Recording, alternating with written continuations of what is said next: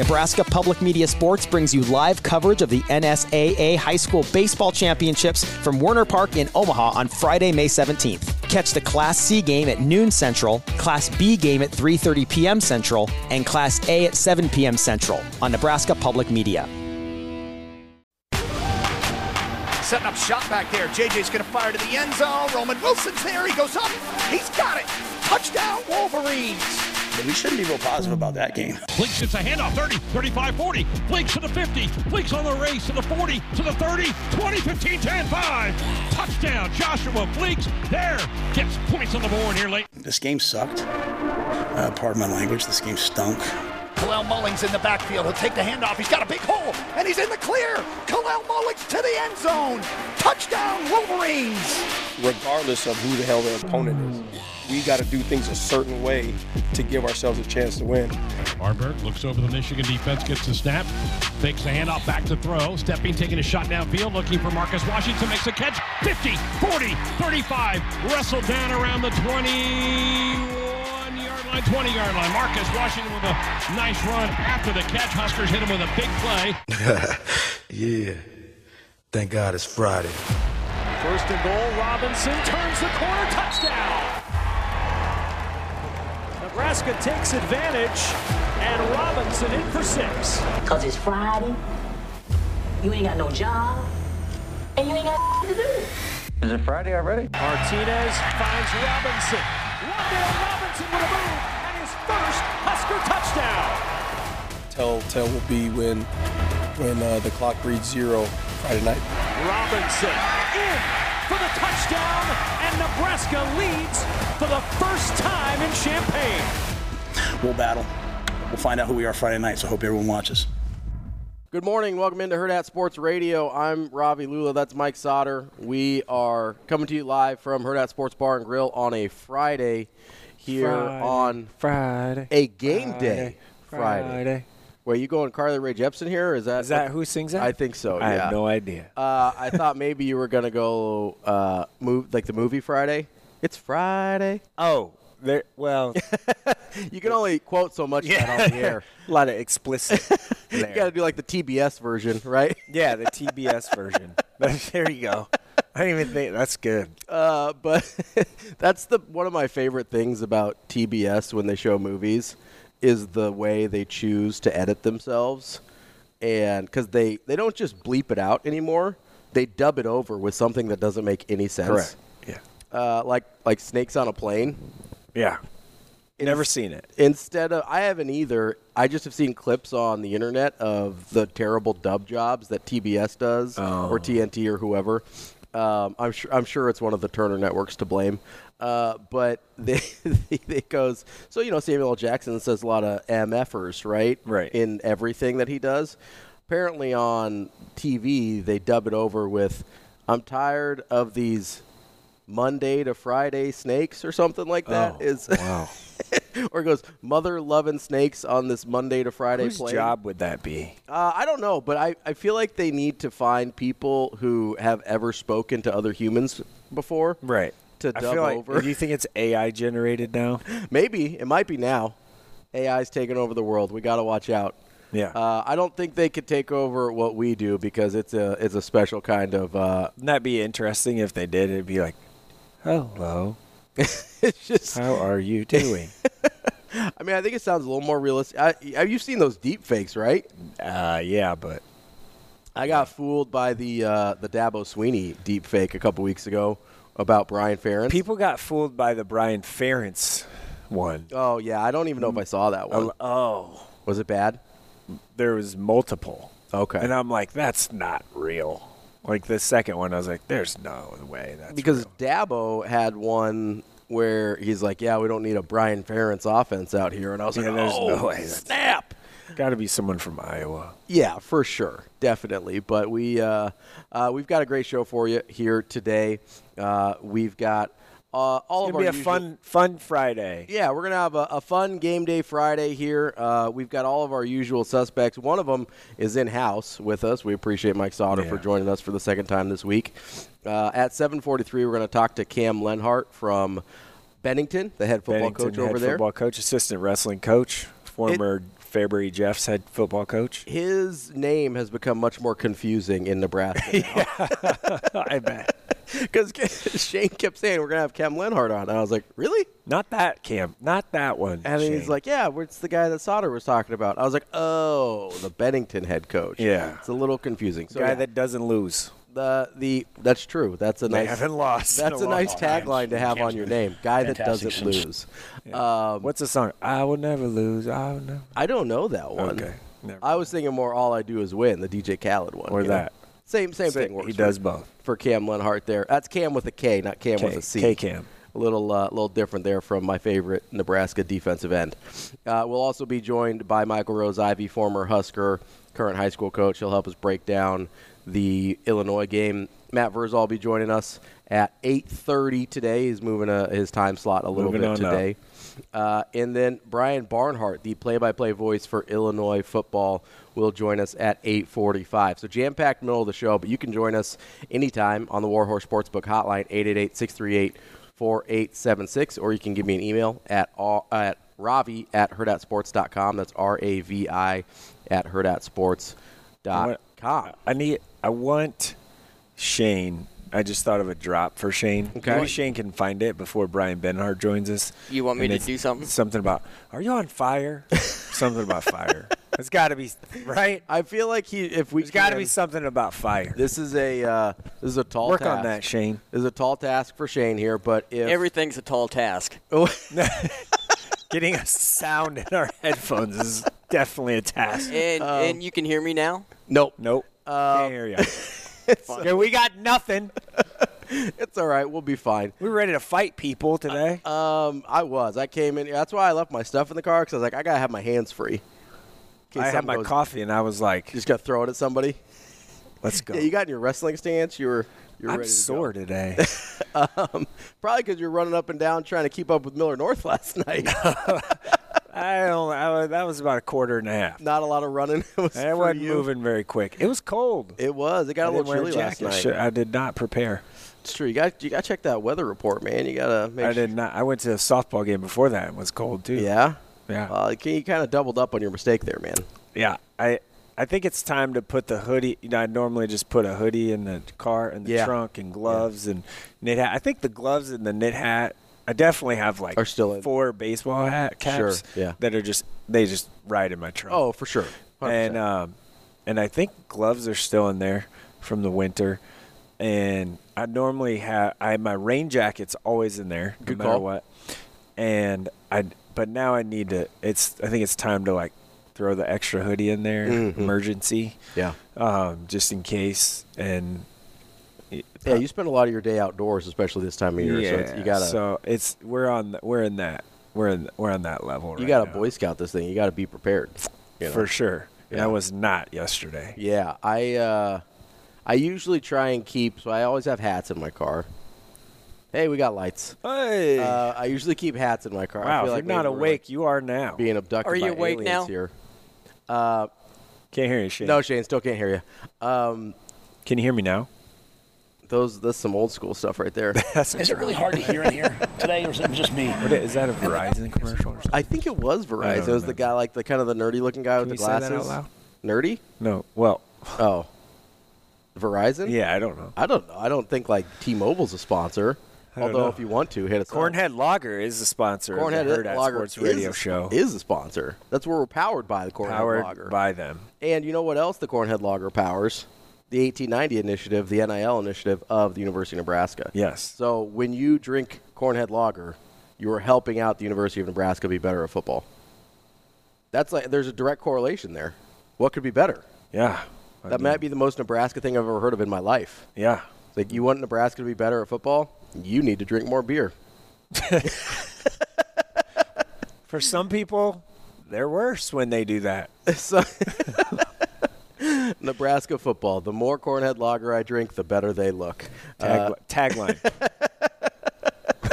I think they need to hire me for some marketing over there. I think I go. got this thing down. But no, Advertising specialist. we appreciate Cornhead Lager uh, for powering our show here, and uh, they do support the 1890 initiative. That's the NIL initiative of Nebraska football. So, legitimately, every time you drink a Cornhead Lager, you're helping out Nebraska football, but do so responsibly.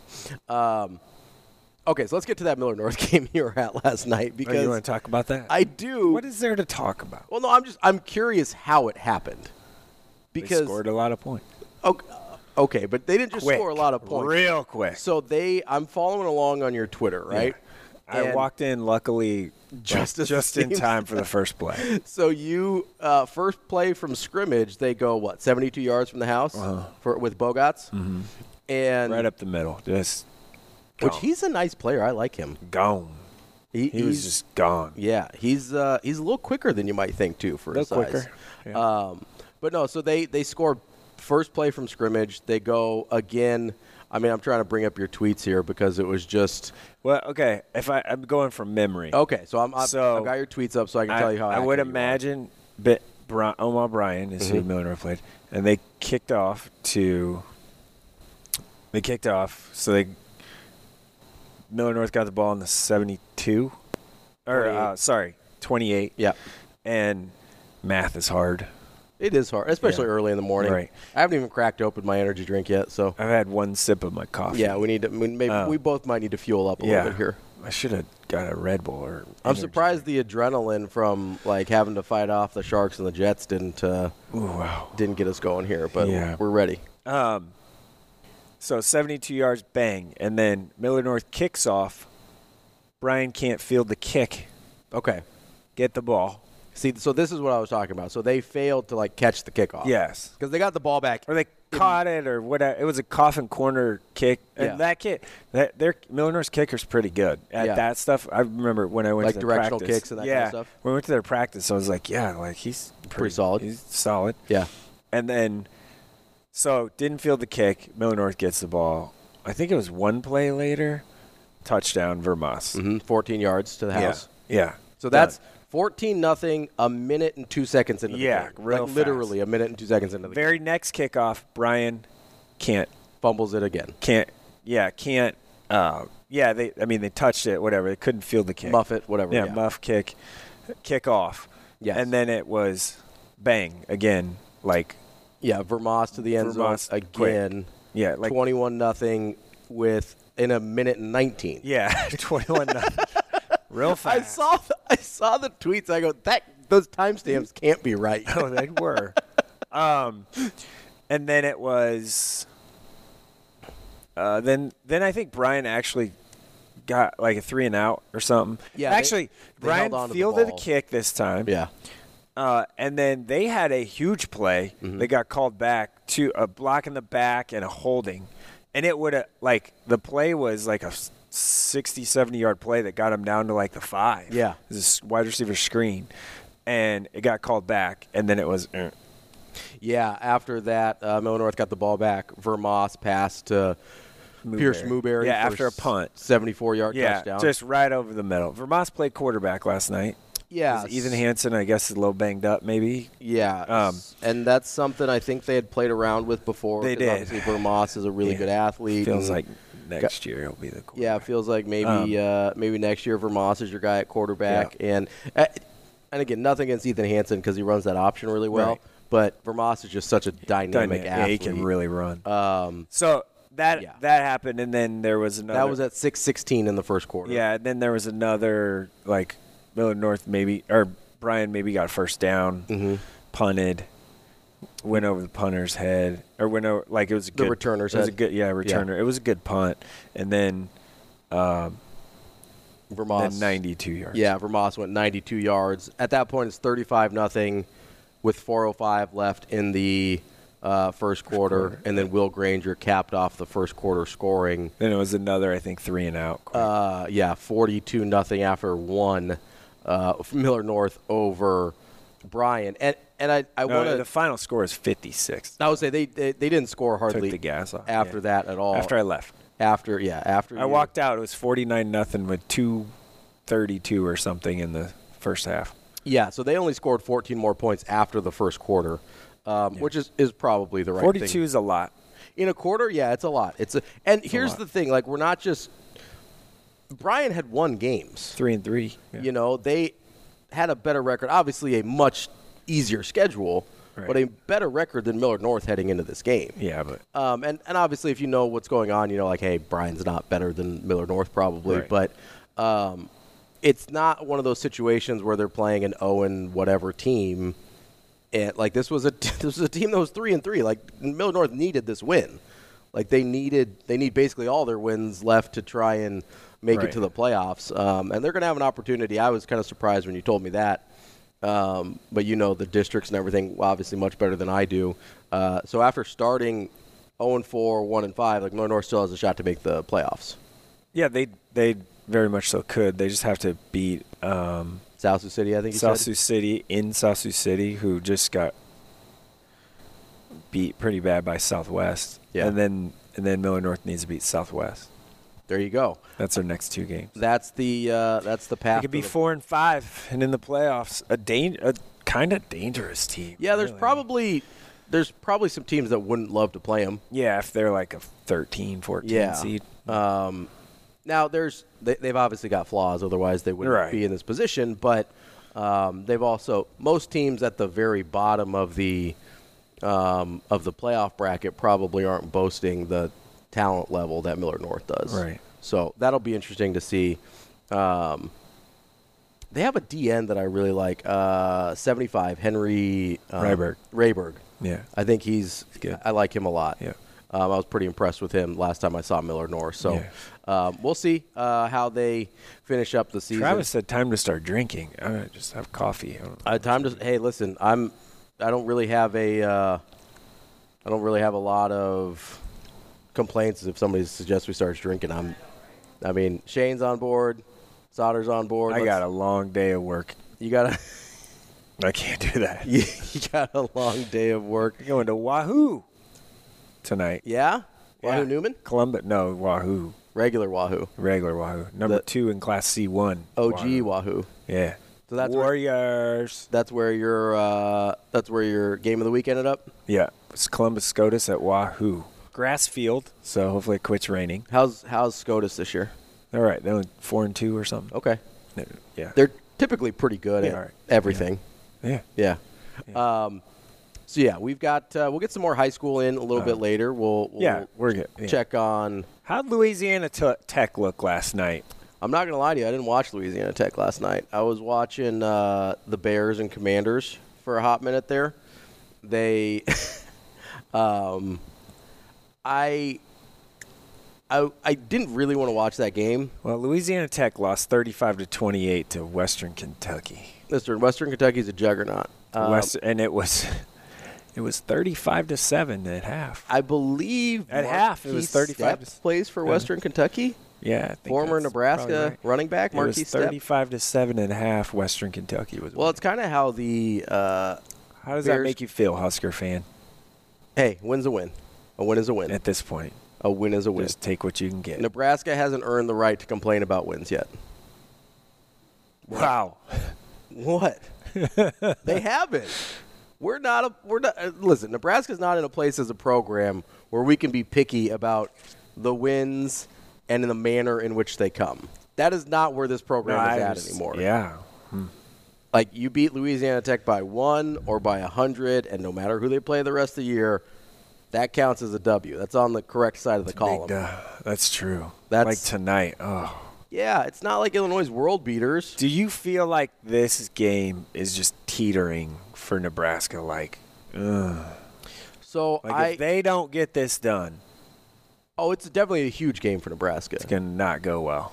Um, I mean, I think it could not go well, well for the rest of the year. I'm not one of those Well, yeah. people that's like bailing on anything else. It's very fair. I just like to make sure that we that I say that because there is a segment of the Nebraska fan population that tends to maybe overreact a little bit uh, when when things like this happen. But this would be, I guess, the first concerning loss of the season for Nebraska, if Got it's it. me. Like, obviously, you don't love the way Minnesota went down. Correct. The Colorado thing is sort of a fever dream. Like that whole thing was very strange at a very strange time. So and weird. It was it was very odd. Obviously, they got two wins after that. Michigan's way better than everybody else in the conference. Maybe Ohio State or Penn State, but certainly better than everybody in the Big Ten West. Not really worried about that. My big this is the first game where I go, yeah, if they don't at least look like th- the type of team I think they need to be, then I'll start being concerned. Yeah, we'll have our keys. I got some keys. Yeah, we'll have I keys to the game down. later. We'll also do. I did do some research. Oh, you just oh, okay? Oh yeah. I like it. Doing some oh, show prep. I, think I just roll in here? just rolling in with your So, coffee. and let me tell out. you though. Let me tell you. A lot of the time, I just if I'm doing this, I just roll on in. I don't do nothing to prepare. Most of the time, it's like, who we talking to? All right, got it. Got it. We're I don't even go. look it up. I don't even. We're good to go. Well, I Yeah. appreciate you doing, you know, going above and beyond for me here. today. Yeah. Um, extra effort today. no, we're gonna get to our keys of the game. We'll get to. you text me like twelve thirty. no, it was a very reasonable time. That I texted It felt you. like it was twelve. I believe it was pre nine. I think it was like eight forty-five. I would say it was before nine. I was just pulling into the garage when you texted. me. Yeah, it was eight forty-eight. I I sent that thing off before nine. Yeah. I'm in the clear there. I was like just getting home. Yeah. See. Well, see, I thought you, I, you know, I didn't know if you were staying for the whole game or not after the. I 40 definitely was not. after that forty-two nothing start. You didn't need, you didn't need to see how that My plan was out? not to stay all along. And then they gave you a really good reason not to stay. Yeah. Uh, I, I'm glad I was there for a little bit. I got to see. I hadn't seen Miller North play like in a game yet, so I kind of wish I had gone now. it wasn't very many. The high school football this week is not great. No, there weren't. A, there's not a ton of good matchups. No, just in general, like the matchups. that's what I mean. Yeah, there's not a ton of good matchups this week. Um, best one's probably West Side out at Kearney. Westside Kearney's pro- the best, two undefeated teams. Yeah, um, uh, Kearney's what five yeah, in the in the poll. So yeah, that'll be and that's a tough trip all the time. you yeah. know. It's just different, right? It's- yeah, Like, it's they're not used to going out there. right. Um, Similar situation to kind of how they lost last year with the North trip out to North Platte. yeah. A good team, probably not a great team, but at Yeah. at their place Yeah, it makes it a little tricky. yeah, I, yeah. It's it. That one's a little interesting. So we'll see how that goes. Um, we will get into. Uh, Travis is going to Kearney tonight. Let's go. let's go, Go Travis. Get after it, bud. Um, the uh, we'll get more. Travis, I did. I, I let me tell you something. I put that. Up, I have a, what we do a game of the week, and that was one of the options. And if it would have won, uh, you would have seen video of me and one Drake Baronic fishing, no matter what the weather like was going to be. We were going to go fishing like this late this afternoon before the game, Well, we and can, they didn't win. They didn't win. It didn't win. Uh, we can hear more about your uh, fishing expeditions and, and all. We did the a whole other- video and everything. All the other good stuff uh, coming up next here on Hurrdat Sports Radio. Let's go. No masterpiece. Ten bad bads and they after me. One bad bad look like a masterpiece. Looking for a dunk like Good morning. I feel like these bright stage lights are making my bald head shiny. Yeah, you've got a little bit of a gleam going. It's all right. Can we? That's uh, Mike Sautter with me. I'm Ravi What Lulla. do we got to do about that? This is Hurrdat Sports Radio. we are coming to you live from the Hurrdat Sports Bar and Grill in the H. I got to fix. You got it. You good? Yeah. Yeah, go going- ahead, sorry. You're just going hood up. Um, you do your own thing over here. I'm going to get through getting us back in the show. Um, H and H Chevrolet Studio. You can hear us on AM 590 ESPN Omaha, ESPN Tri Cities in Central Nebraska, as well as Twitter, YouTube. YouTube comments already popping off, um, and you can hit us up on the War Sports War Horse Sportsbook hotline. I have almost as much trouble with that as I do. You've got a cornholio thing going on now. There's a Is little this better? uh, I don't know. This is whatever makes you comfortable, Mike. Whatever. very uncomfortable. What, yeah, so don't do it then. Get one. Grab one of those hats out in your car that you keep bragging about. Hold on one second. Oh, he's going hood first. Man. Are you going to be able to hear on the headphones still? Can you still hear through the hood? It's ridiculous. I can hear a, A little, little bit. There we go. Okay. Not as shiny anymore. There we go. That's Mike Sautter. He's got a hood on his head for some reason. uh, The light is like oh, yeah. Okay. I don't have makeup out here. Like Got to get some powder on there to tamp, SVP, you can totally tell has makeup on. yeah, tamp head, down the glow a little bit. Yeah. Well, I'm sorry. We don't. You don't have an SVP budget right now, so. uh, that might be like the only like my last like bastion of, of Sports Center watching though is is SVP. He's really good. I love SVP. He's the best. it's good. I yeah, that was one of my the SVP and Russillo show was low key one of my favorites. He is the one that told me that because I before I like just big razored my head. Yeah.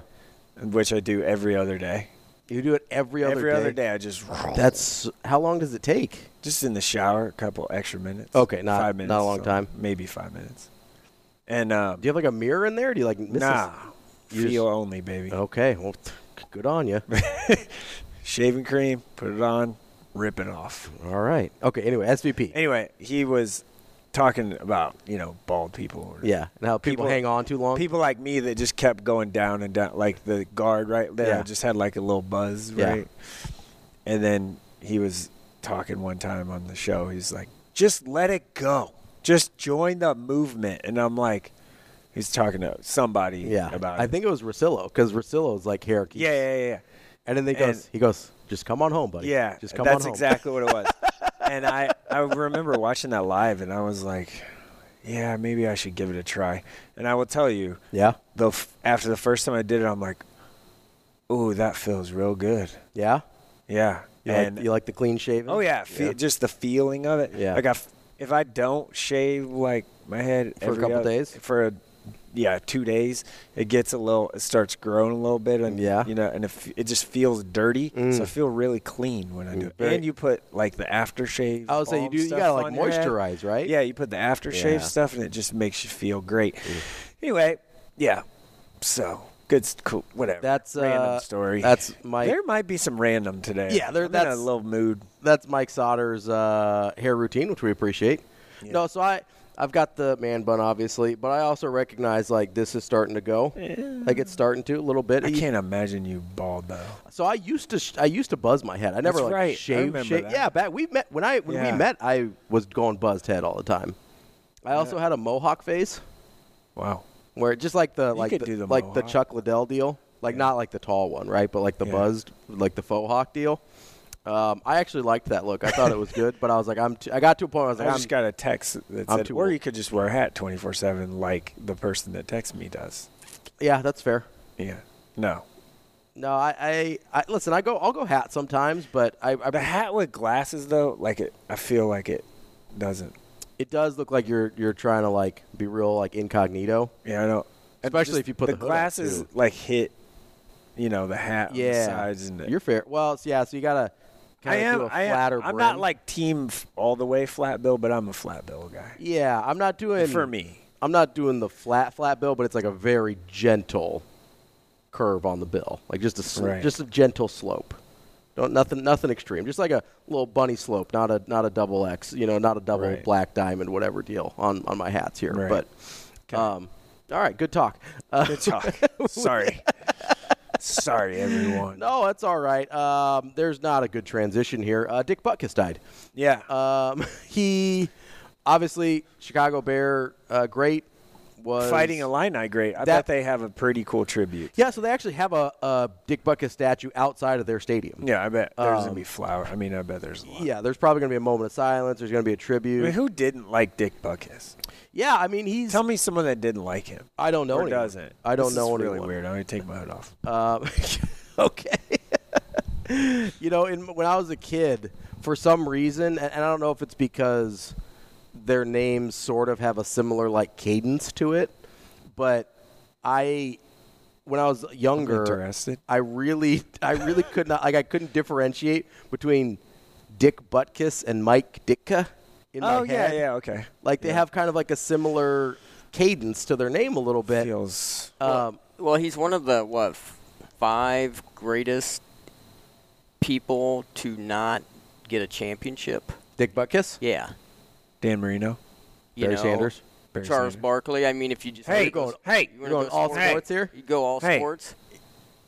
Keep my guy's name out your mouth. All right, Will Smith. Um, listen, he, He didn't, got. he didn't win a championship. What do you want me to say? He played Michael Jordan. The greatest I'm, of all I'm time. Just, I'm just saying. I mean, you know, he couldn't take advantage of that two-year gap like Hakeem did. Hakeem was like, "I see an opening, boom." You know what's funny? And then he went over there, and they still couldn't get it done. That's my favorite. So I'm a huge Hakeem guy. I think Hakeem was is so undervalued. oh, He's incredibly underrated. Prop like one of legitimately the most skilled and talented bigs we've Yeah. probably ever seen. His footwork, like he and he would translate really well to the modern era because he could shoot a little bit. he still did like skyhook stuff a little yeah, bit. a- and his face up game. his footwork in the post was unreal. Like people still are like, "Oh, he worked with Hakeem this summer. His footwork's going to be Yeah. way better." Like that's an actual thing. Yeah. Every time a center gets to Houston, they're like, "Oh, he's going to work with Hakeem. It's going to be fine." Um, not to mention, probably, I mean, I think he leads NBA history in blocks, and is really high up there in steals. He's one of the greatest defenders at any position of all time. Hakeem was good. Not to mention, he dropped 25 a game every How do we go night. from Dick? All right, I need to focus here. uh, guys without championships. Oh, We got to Dick Butkus Butkus. to Barkley to Let's go. Hakeem. Keep on. Um, but no, Hakeem bring that wildly train overrated. back on the tracks. I can't promise that's going to happen at any point today. um, Tracks. Maybe. well, I mean, maybe. Uh, no, but so uh, it kind of got to where I was going there with, like, I think for a lot of people, Dick Butkus was is sort of defines football if you're of a certain age. He kind of is like the beacon figure of football. And I was trying to figure out who those guys would be now. Like, like if you're around our age or a little bit younger, because he's it's not just I, I just always go to Marino. Yeah, I don't know that he does that for everyone the same. Like I would almost go Elway or like Montana. I think Montana more than Oh. Marino would Oh, you kind mean of where like everyone liked him? no, not just everybody liked him, but kind of defined football for that era of football Oh, okay. fan. Tom right? Brady. for this era, sure. Yeah. Uh, or for the, I guess the most recent Tom past Brady's- era. And Mahomes will be for this. So you're saying like Dick was a He kind of like he was a generation before. He was a Generational talent. Yes, I think he was the- a generational talent. but more so he kind of embodied what football was. And I feel like you get that more out of other positions than you do quarterbacks because quarterbacks are kind of their own deal. You know what I mean? They're kind of like off in their own, like protected and overpaid. Not overpaid, but paid more than everyone else. A lot of 'em are Some of them are overpaid. There's Um, a lot that are overpaid. looking at you, Justin Herbert. Um, it- He's way good. I would love him in the New York Jets. And, oh, yeah, no, he's really talented. can only dream. Um, but like I, I feel like there's guys that sort of I, like maybe Ray Lewis would be sort of one of those guys, like the like a football guy, because I feel like quarterbacks kind of feel like their own thing. You know, like it's a it's sort of a different category for me. Yeah. And I've been thinking, I've been trying to figure out who kind of embodies that. Derrick Henry. I don't know that he's out there enough. You know, like- Public, yeah. yeah. Like yes, he's really good He's at football. quiet, yeah. he's a very quiet guy. Dick Butkus though was sort of like a representative for football. Honestly, for for a lot of people, it was Madden for a long time, right? Travis Kelce before like a couple weeks ago. Travis. yeah, like Jason Kelce, if he was as famous as Travis Kelce, would Correct. be a perfect Yeah, example. be aw- yeah. like he is an ambassador for football. right. Um, but no, uh, obviously, Like football guy. yeah, just like that's a JJ football- Watt. JJ Watt. Oh, maybe He I did a although- lot in community. He Yeah, was I think about kind of the really other well stuff liked. sometimes. JJ Watt. Yeah, I don't. Like, I mean, like Good football player. He was, but I think of the injuries more than I think. Of Yeah, but anything. he. I mean, he was really. Oh, he good was obviously really good. Started getting hurt. For sure. Uh, coming up next, we're going to talk to Kam Lenhart, Bennington head football coach here on Hurrdat Sports Radio, AM 590, ESPN Omaha, and ESPN Tri Cities.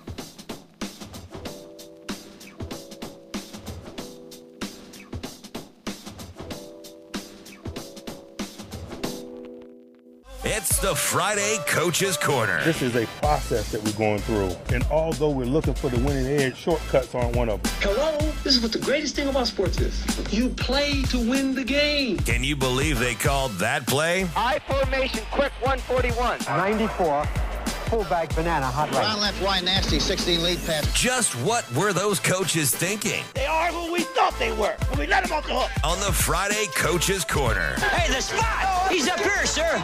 You misplaced the line of scrimmage, you bunch of dummies. It's the Friday Coach's Corner. Wrapping up hour number one here on Hurrdat Sports Radio. I'm Ravi Lulla. That's Mike Sautter here with me. And we are joined on the Warhorse Sportsbook Hotline by Bennington head football coach Kam Lenhart. Coach, how are you this morning? I'm doing well. How are you guys? We are doing well also. Eh, just okay. Sautter's just okay, apparently. Um, has it been a little bit uh, more confusing to have your name in Nebraska for the last like few months with uh, another Cam Lenhart kind of taking up residency in Lincoln? No, not at all. That guy's doing phenomenal things. He can have it all. You're you're not a big attention guy. Just I've got to know you. I think over the last couple of years, and you don't. You kind of you like to be. Uh, how do I say it? Uh, in the background. Was that right? Yeah, I yeah, yeah, I'd say so. Let the the people who really deserve the credit are the players, and you know, I don't. Let's just keep on doing what we're doing. No one needs to know about it. yeah, talk about doing what you're doing. Uh, 32 games in a row is a lot. Um, what what do you credit that to? I mean, obviously you've had good players and everything, but there's there's got to be you know not to slip up in 32 games is, is pretty phenomenal. Yeah, I would just like it does come truly down to the players. Uh, you know, I think we've developed a, a culture where kids know the expectations and they hold each other to it. I think another thing that's just uh, really beneficial for us is we have a, a tremendous staff and a, a staff that's been very consistent. You know, we've had a few guys come and leave, but overall the core has always been here. And I think any time where you have a consistent staff who who puts in the time not only in the season but out of the season, that shows the kids of how just truly important it is. And then uh, you have that buy-in, and everything just kind of comes together. How do you not look ahead um, to potentially, you know, next week? Obviously, Elkhorn North won last night, so they're undefeated. Uh, you have Westview tonight, who's kind of, you know, coming on a little bit for a second-year school. Like they're they're a little better than probably people think. How, what's the message been this week to to not, you know, to stay focused on the task at hand? I guess. Well, I think it's been uh, you know proven from just years past that we take every week as that's the only thing that matters. And so this week's been the same.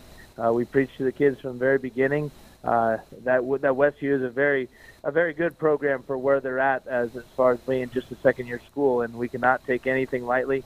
Uh, more importantly, we have to get better, and so. Uh, why it may be fun to look ahead, it, that's not how great teams get better. They they focus on where they're at right here, right now, in the moment, uh, and that's what we tried to send the message all week, and that's where our kids, I think, have done a really good job. Coach, I know you kind of talked about the consistency within your staff. Is that kind of the main reason you've been able to hand down sort of the culture from class to class? Because that's one of the most challenging things I think about high school sports is you've only got those guys uh, for a few years before you kind of have to not start over necessarily, but you're sort of constantly rebuilding and reloading at the high school level. Um, how are you able to do that as classes move on? Well, I think it comes, uh, like I said, from a lot of things. Probably one, like I said, the staff is consistent, uh, and they're around the kids all the time. And so, you know, I think we're we're very fortunate. Everyone on our staff is a teacher, mm. and I don't know if that's like that everywhere else. Mm. So, you know, our guys um, are are most of them are high school teachers, so they see them on a daily basis. And then I think another thing that's just special to Bennington is, you know, our our culture doesn't isn't just a football culture. I think there's elements that go through our basketball program, through our wrestling program, through our tro- track program. We actually have a you know core core values throughout the entire athletic we call Badger Built. And so I think just those kids hear those values and talk about those values and try to embody those values not only in the fall but in the, the winter and spring and that just helps not only our program but every program. Okay, speaking of wrestling and for those that don't know, you're uh, on the wrestling staff as well and help out there. How um, Kyler Lortzen, better football player or wrestler? Because he's a pretty good wrestler. he's a really good wrestler. he's a pretty dang good athlete. I right. Yeah, uh, I think he's a whatever season he's in, he's probably one of the best ones out there. Hmm. Yeah. I mean, he had 100 and, like he had 113 tackles, 100, over 100 tackles last year as a sophomore for a team Yes. that didn't lose.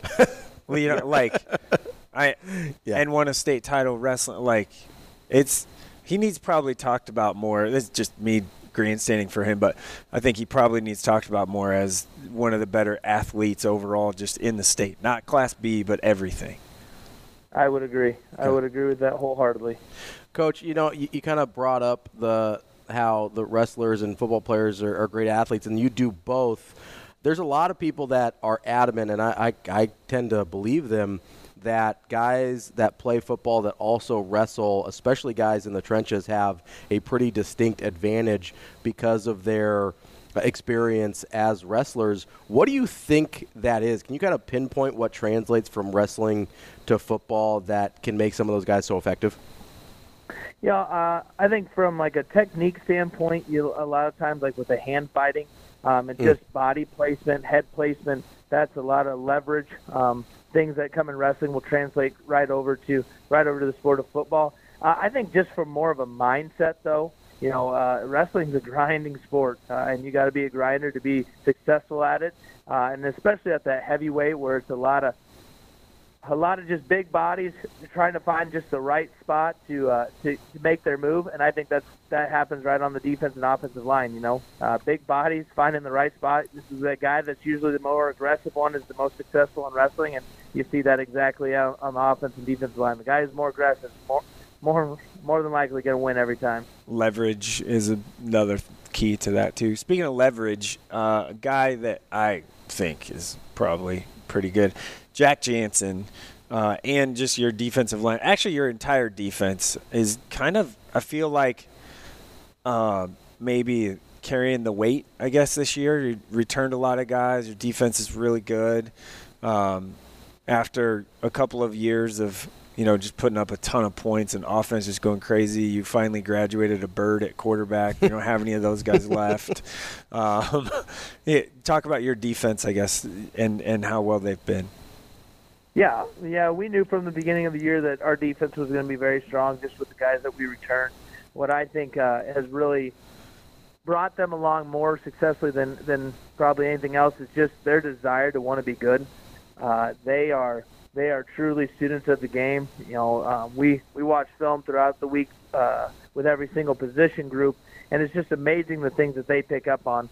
And that and that's kudos to to them as just players. I think that benefits us being able to only go one way where they can focus on that. Yeah. Uh, but the just the the ideas that they come up with and the and the things that they talk about amongst themselves, that's nothing that we coach up. They do it on their own, and uh, you know that's what's really made them a special group. Coach, I feel like from uh, kind of an outside perspective and from a fan's perspective, uh, sometimes we think about teams when they get to this point in the season where you're, you know, two thirds of the way through your schedule, essentially, uh, at least the regular season, and they say, okay, how can we keep maintaining this level that we found? But most coaches I know kind of think about okay, what areas can we still improve on? What are some of the areas in these last few regular season games that you're still hoping that you can improve on from where you've been at this year? Uh, you know, for sure, it's our offensive side of the ball, just putting together a complete game. I know we have so much talent over there, and I just I don't think it's been fully unleashed yet. I know we have some great skill guys that can make a lot of uh, great plays. Um, our offensive line is coming together every week, just better and better. But we got, we haven't put it quite yet all together once. I I'm excited to see when it happens because when it does, I think it's it's going to be something special to watch. Uh, Peyton Sandman stepped in at quarterback. Obviously, had big shoes to fill. Like I mentioned before, they're, they you don't have any birds left uh, to play quarterback anymore. Um, his season has been what would you say so far for you guys? I think he's done a, a good job. You know, I think obviously there's area of room for improvement, but uh, the thing I keep reminding myself is, you know, this is truly his first year at a starting quarterback. Um, you know, Bird kind of was very. What was fortunate for Bird was that he had a lot, a lot of guys around him his first year, and where he could just manage the game. And then by his senior year, he was really comfortable, and you saw him just do what he could do. You know, Sandman didn't have that kind of year, so this is his first year getting his feet wet, and I think he's doing really well. Obviously, there's things that he can improve on, uh, and I think, like I said, when everything comes together, you'll see how truly good of a quarterback he is. Uh, we just gotta we gotta focus on ourselves and, and put it all together. Hey, get that get that guy KJ, my guy KJ Taffa the ball. Uh-huh, for sure. Get him, get him the ball. No, all right. Coach, uh, we really appreciate your time. Good luck tonight and with the rest of your season, and uh, I'm sure we'll talk to you again down the road. Sounds good. Thank you, guys. I appreciate it. Bi- big one next week, boy. Oof, I'm looking ahead. I know you can't. I would say you worry about Westview. we'll, we'll worry about Elkhorn no- North. Sounds good. Yeah. Thank you, Coach. That You bet, bud. is our friend. Well, Mike's friend. We, maybe we're friends. I call him. too. I mean, yeah, we talk. I call everybody we talk to a friend. You come on the program, we're a friend. Uh, that's Kam Lenhart. He is the head football coach at Assistant Bennington. wrestling coach Assistant wrestling coach. Uh, he Suited up, at state he's wearing a nice suit. yeah, Yeah, he's got some swag to him. suited and booted. Maybe so. We would be friends. You would be. Me and uh, me and Coach Lenhart need to He's compare. got- he he's we might yeah, need to compare flat suit- bill guy too. suit games a little bit. Yeah, okay. All right. I'm I'm I'm in on this. He's a really good football coach. Yeah, absolutely. Like you said, 32 game winning streak for Bennington. They try and make it 33 tonight against Westview before their big challenge next week against Elkhorn North. All right, coming up next, we're going to talk to Michael Rose-Ivey. We're going to get into Nebraska and Illinois, get into it deep with Michael Rose-Ivey here on Hurrdat Sports Radio.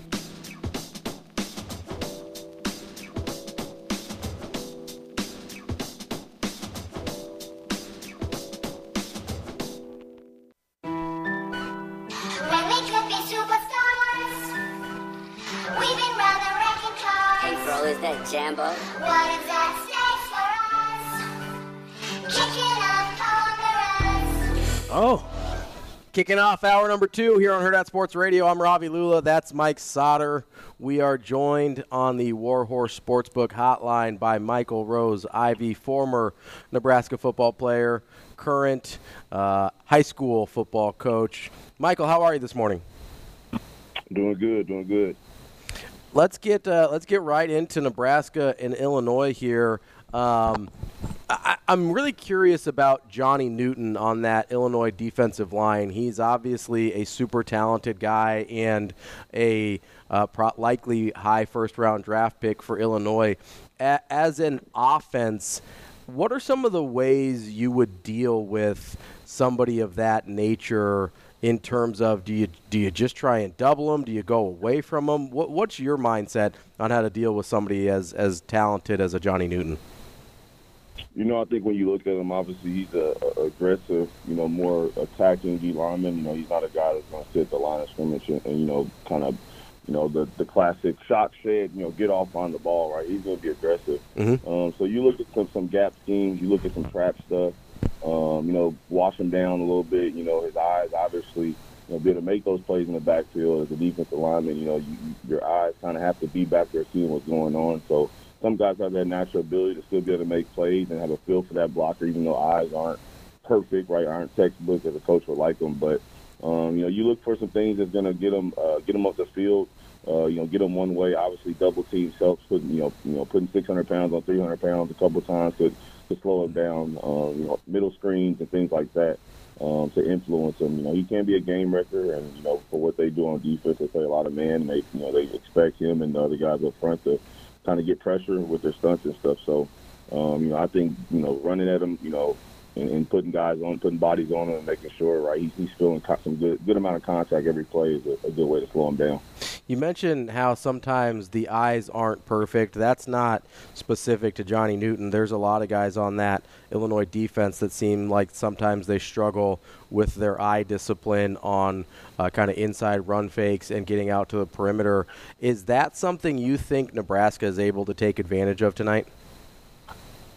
I think they can. Um, I, I think, especially, I looked at a couple, you know, just a couple of clips of their, their Purdue game, and um, you know, I know Coach White and Coach Rhule talked about the mistakes on Nebraska's defense last week, but I mean, there was there was just as many I, I saw from Illinois. You know, uh, just not fitting the right gap, like you said, eyes in the in the wrong place, especially on the second and third level.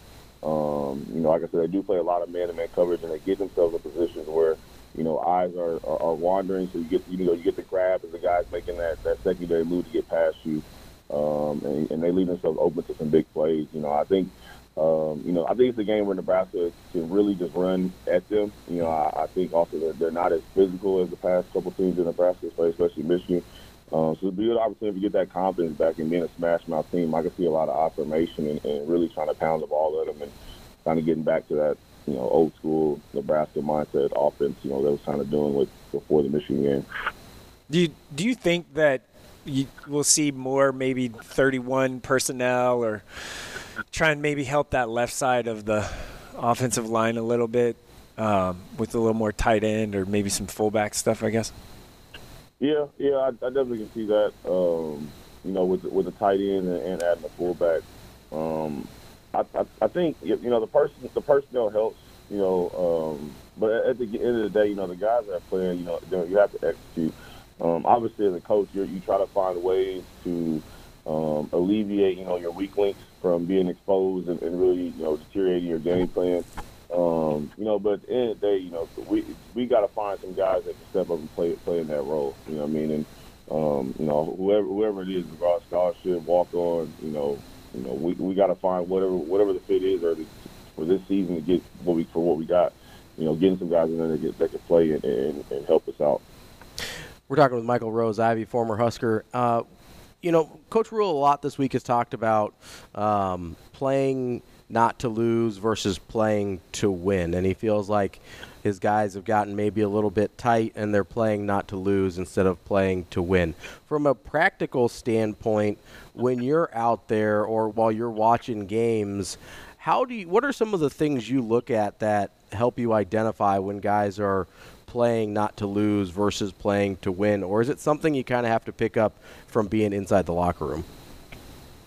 Um, a little bit of both. I mean, you know, you're gonna, you're gonna have mistakes, but when it's like very obvious, I mean, for me, having a football, I mean, I played the game like at the second level with linebackers. You know, I Mhm. look at like a two or three runs, you know, that kind of got broken off, were because bad fits by linebackers, right? And I can I can notice that and say, you know, the the way their reaction is tells me, you know, obviously they've been coached, you know, read the guards, and whatever, read the keys, but their reaction initially on the start of the play shows me that there was a disconnect between um, what they've been taught and what they've been coached and what they're what they're doing. And you know, we've seen them be able to play against you know a somewhat similar scheme and stuff like that. Obviously, different players, but it's like when you see that different opponent, right? What why is that making you play different? You know what I mean? And, and we experience we experience in high school all the time, right?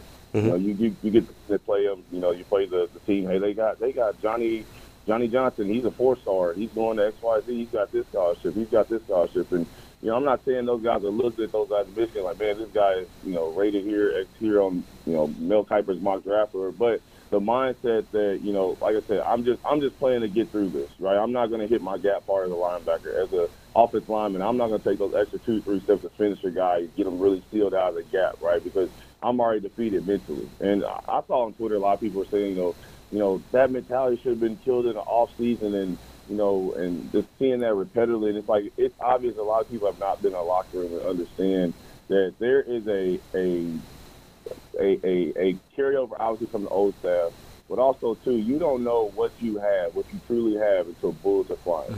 Until until you're, you're really out there, you're in the trenches, and things are going crazy. It, it's good to say we got culture. You know, we five star culture over or uh, no star culture, or five star culture, or you know whatever your mantra wants to be. It's good to say that in the, in the spring. It's it's cool to say that in the summer. Right, but when it's week four, week five, right, is that is that really living through your players? Is that really living through your staff? Right, so I think that's that's the biggest thing is, um, you know, Nebraska has to find find a way. To, it's not even about getting back to playing Nebraska football, just playing a good brand of football. And, and let's not put a name on it. Let's not put an error on it. And just say, let's get back to playing good brand of football. What is that? What is that? Controlling the field position, controlling the football, playing good defense, and your special teams not losing the game for you. You know, and they got to find a way. Whoever it is, whatever the recipe, whatever the play call set is, they got to find a way to get to that. Yeah, Luke Altmyer is uh, a quarterback for Illinois. Uh, let's just go with okay. um, right. And it, it, but do you think, it, just looking a little bit, I mean, he is averaging 35 yards on the ground. He's a little mobile. Can he? You think that he might? mobile. Yeah. Do you think he can hurt Nebraska's defense a little bit with his legs? I mean, they haven't really seen someone just take it off and go, you know, from a quarterback position. McCarthy, I guess, did McCarthy, a little bit, yeah. but yeah. I, I was I would say I mean he could I mean he's he's like that kid that you know wants to always play quarterback. Yeah. And, you know everything has to be, everything has has to be off platform. You know what I mean? Mm-hmm. Everything has to be that Johnny Manziel fumble the ball, kind of run around, make Yeah. a great play type of thing.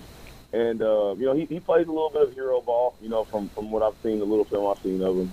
Um, but I, I think with how Illinois' offense is designed, they don't mind getting the quarterback involved in the run game. So I can see about five to seven designed runs for him, especially if you know they're trying to hammer down on uh, what's it, McCray, I think the, the running back for Illinois, Mhm. and uh, really trying to fill those gaps inside. Um, but the big thing is always right. You get the third downs, and you saw versus Michigan. Is, you know, you play man to man, and if you don't have that guy that can demand a double team or demand the the O line to shift the protection that way, you know, it becomes hard to just rush. You know, three to four guys, and then you know, obviously there's, there's telltale signs when you're about to bring five or six to the safety rotation changes. So. Um, you put your DBs in kind of some, some some tough positions, not being able to get pressure with those three to four guys, and you know obviously things happen when you you send more guys. And like Coach White said, the, the I think it was the D lineman got out the wrong gap or went the wrong way in the pressure, and that's how McCarthy scored. So he can hurt them. I think that's something they probably corrected and looked at. You know, both teams came are coming off of getting punched in the mouth. You know, Michigan and Nebraska is a little more televised than Illinois Purdue. Mm-hmm. So I think both teams are going to come in with a, a chip on their shoulder. Michael, I, I've been wondering about that Sunday practice that Nebraska had this week. They went full pads day after the game, and, and by all accounts went pretty hard. I guess just for mm-hmm. our frame of reference, how uncommon is that? I mean, I would imagine it's pretty rare, but in your experience, how uncommon is it to have that type of practice directly after a game that way? I'm trying to think if we ever did that with both. I don't. I don't think so. I So mean, it's- that Monday practice was hard as that. Mon- Monday practice was hard as hell. But Sure. I don't think we ever. I don't think, I don't think we ever had to come back on a Sunday. You know, I, I, I couldn't imagine it. I mean, um, for myself, I mean, I, I usually be I'm pretty sore after, after games and stuff like that. But also, I mean, you know, it, it's it's super rare. I mean, I, I- can't think of anyone that I've talked to in college ball that has some experience anything like that. Um, so I mean, we'll see what you know the dividends pay off, you know, tonight and um, and for and for the future. But um, you know, it's it's very rare. Do you think that something that specific can be kind of a turning point? I know a lot of the things we talk about are uh, kind of long-term fixes, whether it's in, instilling culture or uh, accountability or whatever. Do you think there can be kind of a moment where the rubber meets the road and it's like, oh, coach has been talking about this all off season or in the spring or in the summer, but once we actually got to it and we really didn't play up to the level that we expected, then oh, he really is about that. Do you think it can be kind of a singular moment like that? I think not with the context of the, our program and where we've been. I don't think so. Mm-hmm. I think it has to be a consistent, um, you know, week to week basis of just playing good football. You know what I mean? Um, I, I think that's where, for one, the confidence, because you know we we can, we can go out and, and God forbid, right? We we go lose versus Illinois, and you know what the message board are going to say? They're going to mock the fact that you know we did that practice on Sunday, we we still got our butt, you know. Sure. And it's a catch twenty two, and that's the one thing I you know I did even being in the younger generation, somewhat younger generation, right? That I hate about technology. Like that's something I don't think we should know. Maybe, and I don't know if Coach Rhule was the one who brought that information out, and I would because it would be something I would rather come out after the game, like yeah, you know, this week we really focused. You, we even had a, a practice on Sunday, right? Mhm. So now it's it's not. It's I, I feel like there's so much more expectation when you announce those things, and that's not on Coach Rhule. It's a lot of coaches that you know do this and announce things and um, all that stuff, but it puts more expectation and pressure that's already on the kids. Obviously, as you saw in the film versus Michigan. Um, but at the end of the day, like I said, it can't be a singular moment. It has to be something that's consistent. They put together, you know, good brand of football, you know, competitive, um, you know, and, and just and just going out and just, just playing good football, clean football, you know, little mistakes, you know, and, and playing with pride. I think that's the big thing all the coaches talked about in the press conference was the pride part. This this game feels like it's uh and I, I, I guess I hate to say it, but a make or break season kind of game. You know what I mean? Like, do do Yeah, players yeah. feel that? Do players feel that? Oh, for sure. I mean, you feel you feel the tide. You feel the, the tide, right? You know, you're on you're on that ship, right? And Mhm. you know, some people are undefeated, right? They're ranked two, one. You know, Michigan, right? Their their their water is pretty pretty smooth sailing right now. You know, um, but as you get going through the season and things start to get a little bit more turbulent, you know, you definitely feel that, right? 'Cause, especially with this transfer portal era, right? in that locker room, you, you can sense the guys that are kind of pulling away, mm-hmm. right? This guy was, you know, holding conversation in the locker room and holding court, as we used to call it, right? But now he's not involving himself, you know, in everything, right? Because he's hurt that maybe he's on the second team of the depth chart now, or he's not getting the reps he was getting, and he's not, you know, maybe he's not producing, maybe he's not getting the ball, right? So we, we, we as players, we feel that, right? And we do as much we can within our, you know, there's you know small clicks within the team, right, to, to bring our individual guys along, uh, you know, with it, with the team mindset, uh, team team mind, and, I'm sorry, the team mindset uh, within our within our mind as well. So um, it, it's definitely something players feel. I think it's something that, that players understand. That's where that leadership comes in. It's like, hey, but when does the buck stop, right? When, when are we going to say enough is enough, and we're going to really, you know, give our all and, and put everything into this, and, and, and not just be the talk and, and really walk the walk. And I mean, that's not just this this generation of, of players we got on our roster. It's been that since, you know, even I was there. So it's it's, it's something that, um, you know, they're they're fighting. And, and you know we got to keep supporting them and, and keep rooting them on because at some point it's going to turn and we're going to like the results. Michael, I, I'm I'm curious. I, I'm sure you heard uh, some of Matt Rhule's comments after the game, where he says, "Hey, you're going to find out about what Nebraska's about on Friday, and you're going to find out what I'm about on Friday." Does as a player, how, how do you how would you have received your coach? I mean, kind of putting a little bit of extra pressure on publicly about how the team needs to perform on Friday. How would you have processed that? Um, I would. I mean, I had both, man. I would have. I would say, you know, we, we we know exactly what it is. Um, I mean, it, it, there would there would be much to process. I mean, for, honestly, you like I said, we would we would recognize, understand, like man, the guys that performance was. I, I remember very vividly, right? The McNeese, McNeese State game. Right? Mhm. Ameer Abdullah had that great catch. Um, and we're I'm not saying we're in the locker room celebrating, like going crazy or anything, but you know we got to win. We're good. Hey, we survived. And you know, Ameer, I think he had an interview, you know, with ESPN or whatever, and he came in the locker room. This is before Bo came in and I mean, he ripped us. I mean, mm-hmm. just just completely. That's not how we play football. Y'all here high five and you know laughing, all this doing all this stuff, and we almost got our ass beat by you know McNeese. State. I mean, he's, he's going off, and Coach Bo come there like, I don't need to say anything. You know, Yeah. Uh, hey, I, you know, and it's like players recognize they they recognize the ugly win. They up and and you know there is no really pretty losses, but they recognize those things and, and they understand those things. And I think there wasn't really much pressure put on him. I just think it's a uh, he I, when a coach is in a press conference, he's talking to two people, recruits and his players on his team. Yeah. And I think it's just setting that tone and letting them, hey, for one, if you're here, that's, this is not the effort we want. And two, if you were in the stands on a recruiting visit or you're watching at home, this is not the type of players we want. And I think that's that's that's the message. And obviously, you go out and practice on a Sunday right after playing the game. I mean, that's that, that's a pretty clear message. Like, hey, we're this is not what we're about. This is not what I want to. I want to put my name on, right? And I don't want you guys to have your name on as well. So, you know, let's get back to work immediately and figure it out. But you know, I, I don't think there's added pressure. I think it's just, the, I think it's the expectation. You know, what I mean, again, it could, it could, you know, God forbid they go out and lose tonight. It could be mocked all over Twitter and social media and stuff like that. But at the end of the day, I, I, I, I want Nebraska to live in a bubble. Hey, it, it's mm-hmm. about us as what we do, and I think some fans get kind of turned off by that message. You know, the, the us versus the world, kind of the bold mentality that kind of he had. You know, it's, it's us versus the world.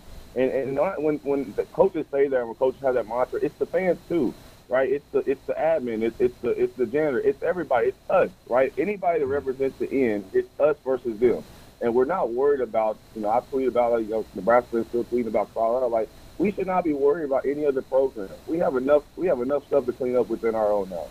And I think if we put if we all put more focus on that and more on, on that and not worry about well, where we should be in year one, two, three, I think we all find, for one feel better about the progress we are making, right? And also about where we can possibly go with Matt Rhule and the staff and just the projection, right? Because he doesn't have all his guys in yet. So let, let, let the guy work, give him time, and, and you know things will things will work out as they should. Um, but I, I think our energy can be more invested in, in more positive support for the team at, at some point. Yeah, I mean, if you gotta, if, if your your your knife and your fork better not be in the sink uh, if you're going to someone else's house complaining about dishes in the sink. For sure. So like, sure. yeah.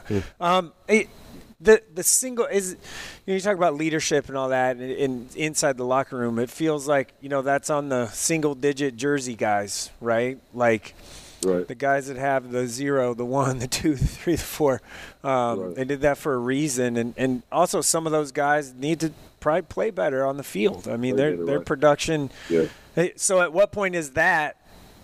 Yeah, like if those guys aren't producing on the field, but they're also trying to be the vocal piece, see, does, does that get tuned out? I guess inside the locker room, or or no? Yeah, yeah. I, I think it depends on what their message is, right? If, if you're a guy, right, you know, I'm just thinking defense. If you're a guy at the D line, right, you're just get you're getting washed. You, I mean, you're not holding the gap. I mean, I got if I'm a linebacker, right, and I got a guard and tackle already in my lap when the ball snaps, right. Um, you know, obviously your message starts to wane, you know, wane, wane off on guys, right? It's not really heard, right? But I, I think and it's kind of almost similar to how parents view youth sports. It's it's what are what are you getting out of it, right? So I mean, obviously, if you got a guy who's limited talent wise, you already know that, or maybe more limited than the uh, the average opponent he goes against in the Big Ten, right? I, as a coach, especially in year one, right, especially if I'm already preaching process, process, process, build, build, build, right, I'm more comfortable playing a guy I trust. I know that showing up to class, not getting the emails, right, from the from the academics, not getting emails from the teachers, you know, doing everything right. I trust that in year one to be able to build a foundation, at least with my culture, right? Hey, I already know coming into this thing, I don't know how many games I'm going to win, right?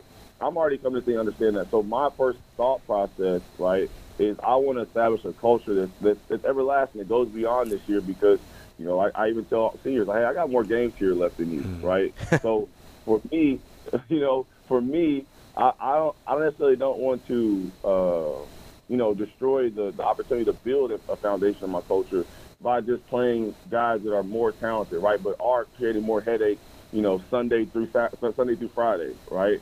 So that weighs on a coach, you know, especially a position coach. No matter how many times a, a coordinator me, hey, why isn't this guy? I'm like, man, coach, man, you see my emails, you see him in practice, you see him in individuals, right? And they have a long laundry list of like, well, we want to get them in there, right? We need to get them in there, right? And then you'll see a crucial mistake happen, right, in the game, and you know what? That position coach get that coordinator that look. That's why that guy's not, not playing, right? And I, I've seen, I've seen, I've seen it happen, right? And it's on other ways too, where position coaches fought for a guy, and you know he goes out there and he's not ready. So, um, you know, I I I rather them keep establishing and building culture. Like I said, just get back to a good brand of football. It ain't got to be championship football tomorrow or tonight. It ain't got to be championship football next week. But just get back to playing a good, solid, foundational uh, game of football that, that that we can say, hey, we we did we we we just got out we just got out recruited. You know, if the games that we got out recruited, hey, we got out recruited. Right now, we're getting out we're out recruited in this game, right? But Illinois, that's a team I think we're we're equally, if not a little bit better than. They're right. that I think we should be able to take advantage of and be able to get some confidence, man. I, I really think so, especially offensively, if they can run the ball effectively. All right. All right, Michael, let's get you out of here on this. How do you see this game playing out for Nebraska? And, you know, you want to throw a little score prediction in there? We'd take that too. All right, I'm going to go I'm going to go 20, 23 17. Hmm. Going Nebraska there? Nebraska. Okay. Yeah, 23 17 Nebraska. Feels I about think right. I think defense comes out and plays with the hair on fire, get some turnovers. They'll make Altmyer make some mistakes. Just just play gap down in the run game. I do think Josh Williams is a good threat on at the receiver spot for him, so that's going to be something that'd be interesting who they put on there, like Steele Mar Brown on him. But um, you know, it'll be a good game, really good game. Michael Rose-Ivey, we appreciate your time as always. We'll talk to you again soon. Appreciate you guys. Go Big Red. That's Michael Rose-Ivey, former Nebraska Cornhusker. He coaches high school football now. Really good stuff from him, as always. Uh, really good stuff about culture there too. I know Yeah, it's I know something we talk about a lot with Matt Rhule, but it's it's really interesting to see or to hear from somebody who obviously, you know, played for a coach that I, I don't know that. I mean, I don't know if I if I immediately think culture when I think of Bo, but uh, obviously, Oh, I do- I- I do. Do you? Yeah. Okay. Yeah, in a. I think in it's a- hard for me to separate the public persona versus, you know what I mean? I, I think I I I think there's such a vacuum of, uh, man, how he his culture was. It is us and only us and Yes. everyone against us and all that. Which I I you know I didn't I don't know if I necessarily like that. Sure, Um, but it certainly was his but that's brand what- of culture. Yeah, Okay. literally us, like That's the fair. locker room and no one else. everybody. Yeah, fans included. Yeah, that's what I mean.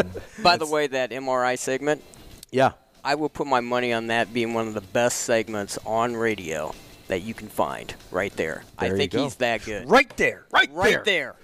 And we he was right there on the Warhorse Sportsbook hotline. We're going to talk to Matt Vrzal coming up next. Now let's find out what Matt Vrzal is better at telling stories or making pizza. Matt, Matt, Matt. Matt's an exceptional young man. Matt Vrzal. Happy birthday, Matt. You know, Matt, he's a tremendous athlete. Matt Vrzal.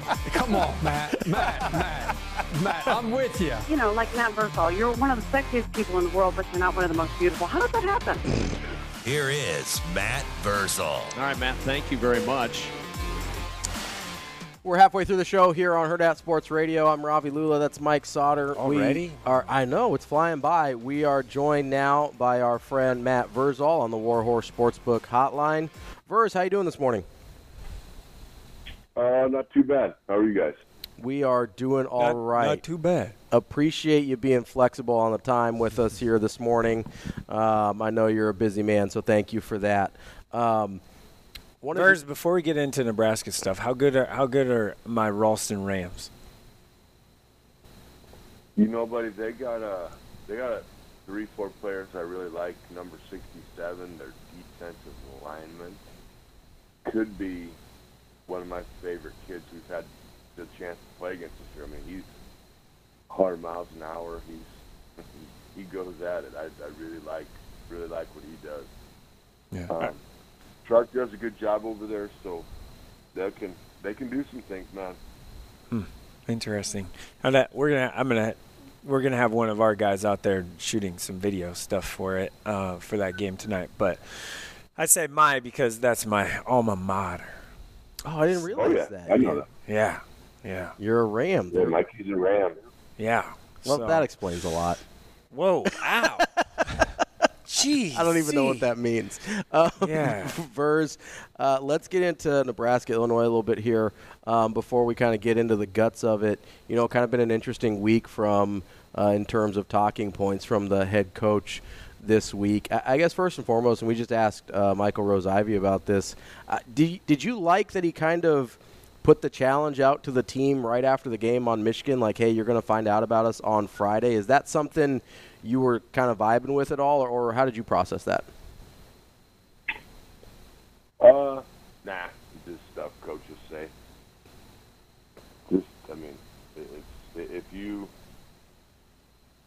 yeah, they just coaches just talk sometimes. Just making That's stuff more up. for our benefit than it is for the actual team. Yep. Is it? it Yep. Pretty much. We we were talking with MRI bef- just before you, and I, I guess we got into locker room culture type stuff, and and it it's kind of I guess I asked him the question, hey, you know, if the leaders on the team are the guys with the single digit jerseys, and they're not performing, if they're not performing, how hard is it in the locker room to still listen to what they're trying to preach in the locker room from from a leadership standpoint?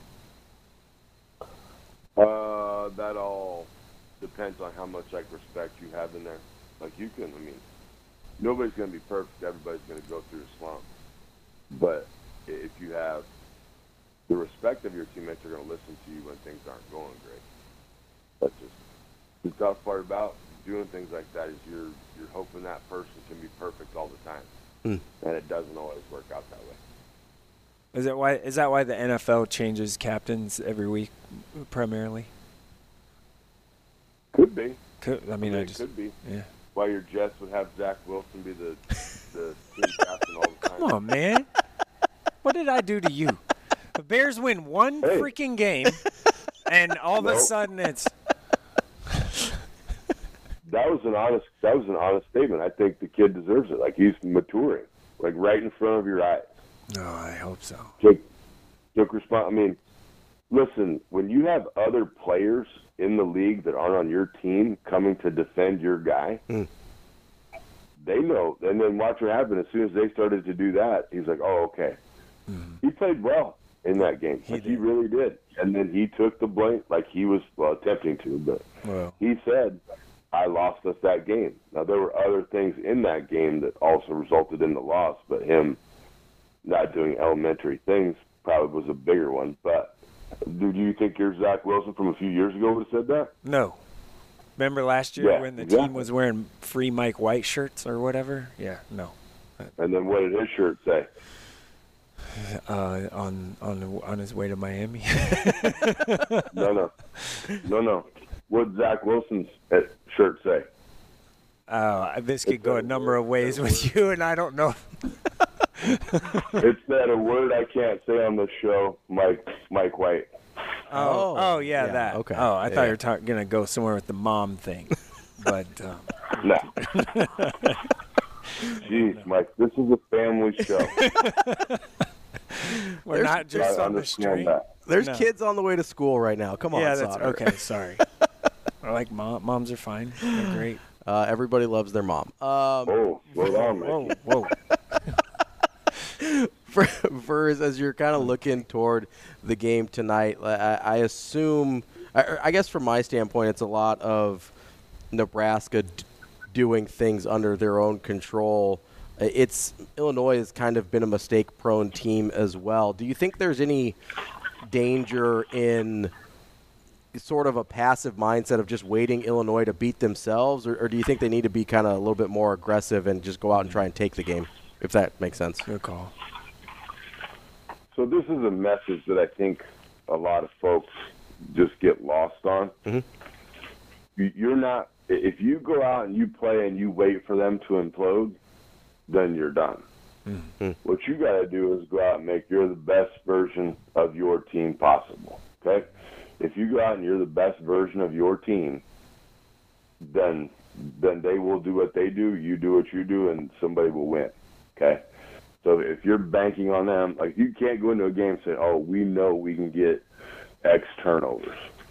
What Nebraska needs to get in the mindset of is we need to go out and be better than we were last week. That's that's all we got to accomplish. That's all we got to get done. That's it. And if you can go out and do that, then then you're okay. But if if part of your game plan or part of your mindset, your thought process is okay, we're going to do this and wait for them to turn over, then you're you're effed. You you you're done. Hmm. Hmm. I li- Oh man, it's so tough. Do you do you want to see Nebraska? We're gonna go to our keys to the game later, but like for me, one of them is just use the quarterback's legs and just just run the ball, take care of it, and and maybe catch a turnover or something because it feels like it's gonna be I don't know, 24-17 or something like that. Um, do you want to see them run the ball more with quarterback?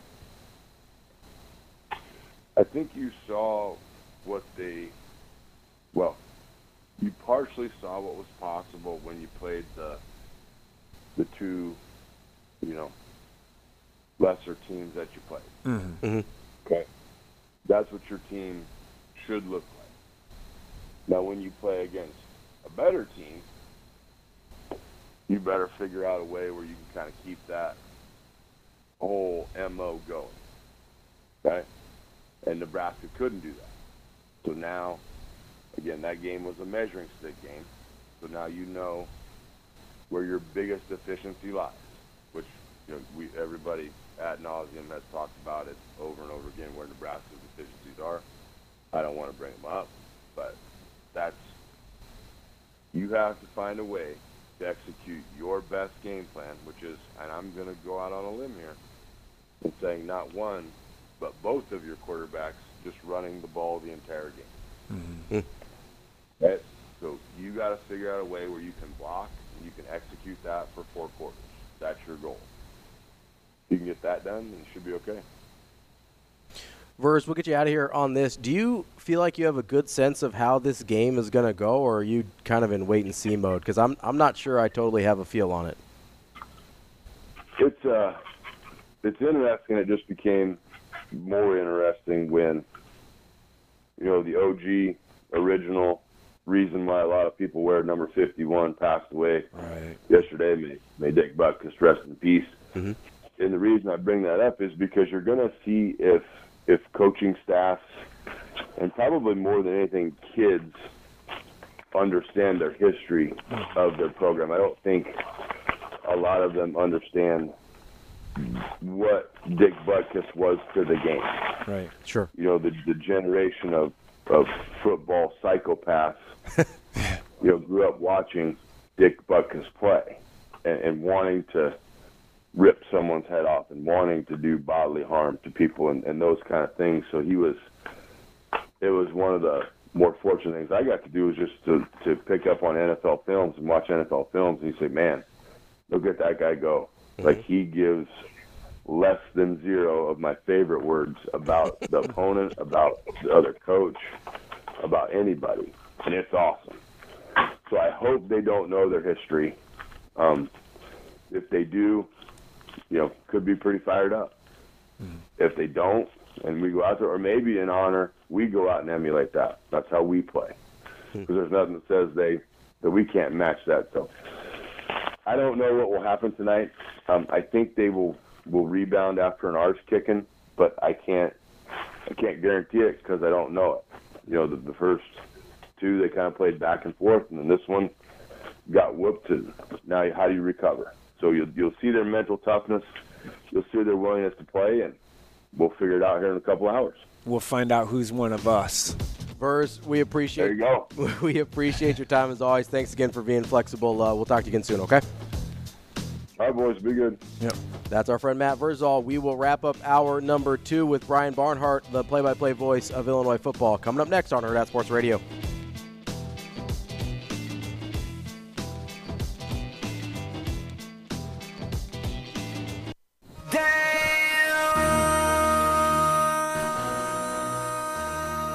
Wrapping up hour number two here on Hurrdat Sports Radio. I'm Ravi Lulla. That's Mike Sautter. We're brought to you by Big Brothers Big Sisters, whose mission it is to support one-to-one mentoring relationships that ignite the power and promise of youth. Go to mentoromaha.org to sign up to become a big or to donate money, tickets to events, for matches, anything that you can do to help out Big Brothers Big Sisters. Go to mentoromaha.org.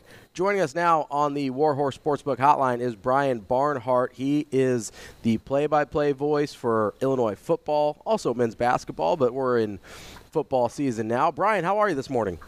Hey, good. How are you guys?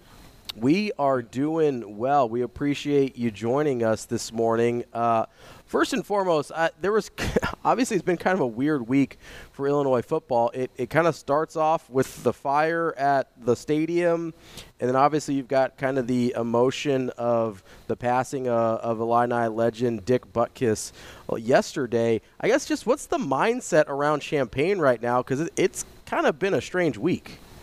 Yeah, it has, and the weather has been strange too because it went from really hot to uh, it's going to get a little chilly uh, here this weekend. So a lot of things are changing. But yeah, the fire was strange. The, the fire turned out to be not as big a deal as the you know it was originally thought because part of it was it was just in a storage area Mm-hmm. under what they what they called a horseshoe, and there was a piece of equipment, uh, groundskeeping equipment or something that caught on fire.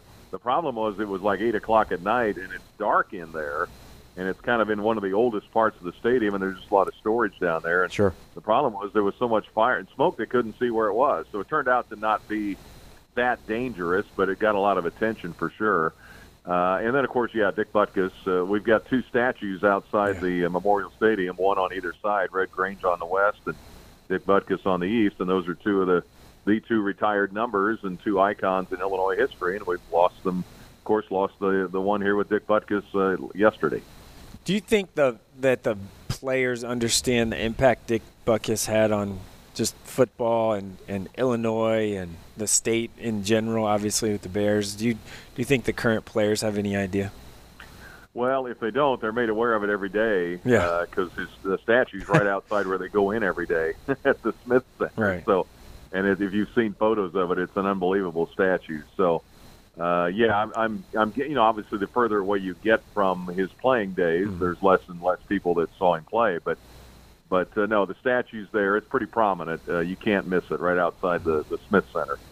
Continuing uh, on with sort of the theme of a strange week, Illinois and Nebraska play tonight on a Friday.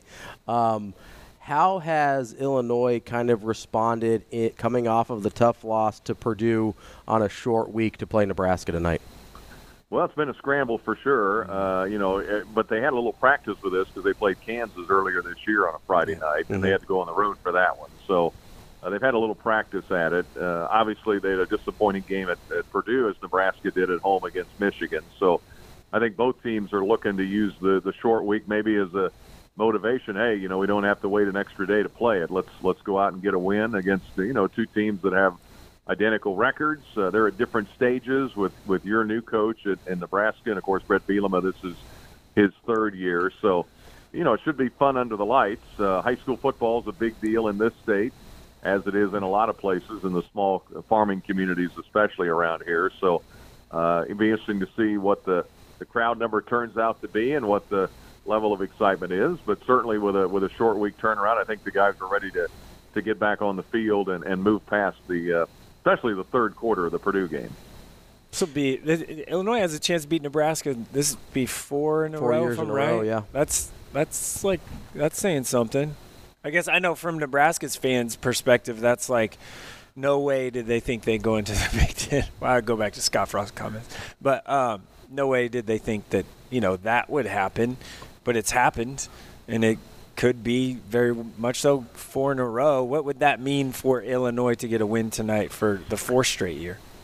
Well, you know, obviously Nebraska's uh, history speaks for itself. I mean, uh, and and you know, he didn't play a lot over the years, Right. but when they did, it played 100 years ago, and then played a little bit in the 80s a couple of times, I think, and and then once they've joined the league, and I think anytime you can beat a program like Nebraska, no matter what stage they're in, um, I think it's it's a pretty big deal. And uh, yeah, last year's game was was one of those games. I think that was when Illinois got to seven and one uh, after they beat Nebraska and were in control of the Big Ten West, and, and then finished uh, one and three down the stretch, and it it cost them the division title. So I know that that is stuck in their craw for sure. But uh, they played really well. But again, they've lost guys to the NFL that played in that game, and you saw one of those guys on Monday Night Football this week, uh, Witherspoon, returning that interception, 97 yards in the game he had. So we've missed guys like that. Uh, the offense just hasn't really found any kind of rhythm yet. Um, you know, consistently moving the ball, and then they've had just too many penalties. I mean, frankly, they had nine again last week at Purdue, and there's been numerous times this year where they've you know committed 15, 10, 15 yard penalties on first or second down, and or and even on third down, of course, and extended drives. And so uh, the the telling stat last week at Purdue was I think they were two of 14 on third down, and Purdue was like eight of eight of 12. And so they just uh, they just haven't found their rhythm yet, and they're hoping that tonight they can they can start headed that direction. We're talking with Brian Barnhart, the play-by-play voice for Illinois football.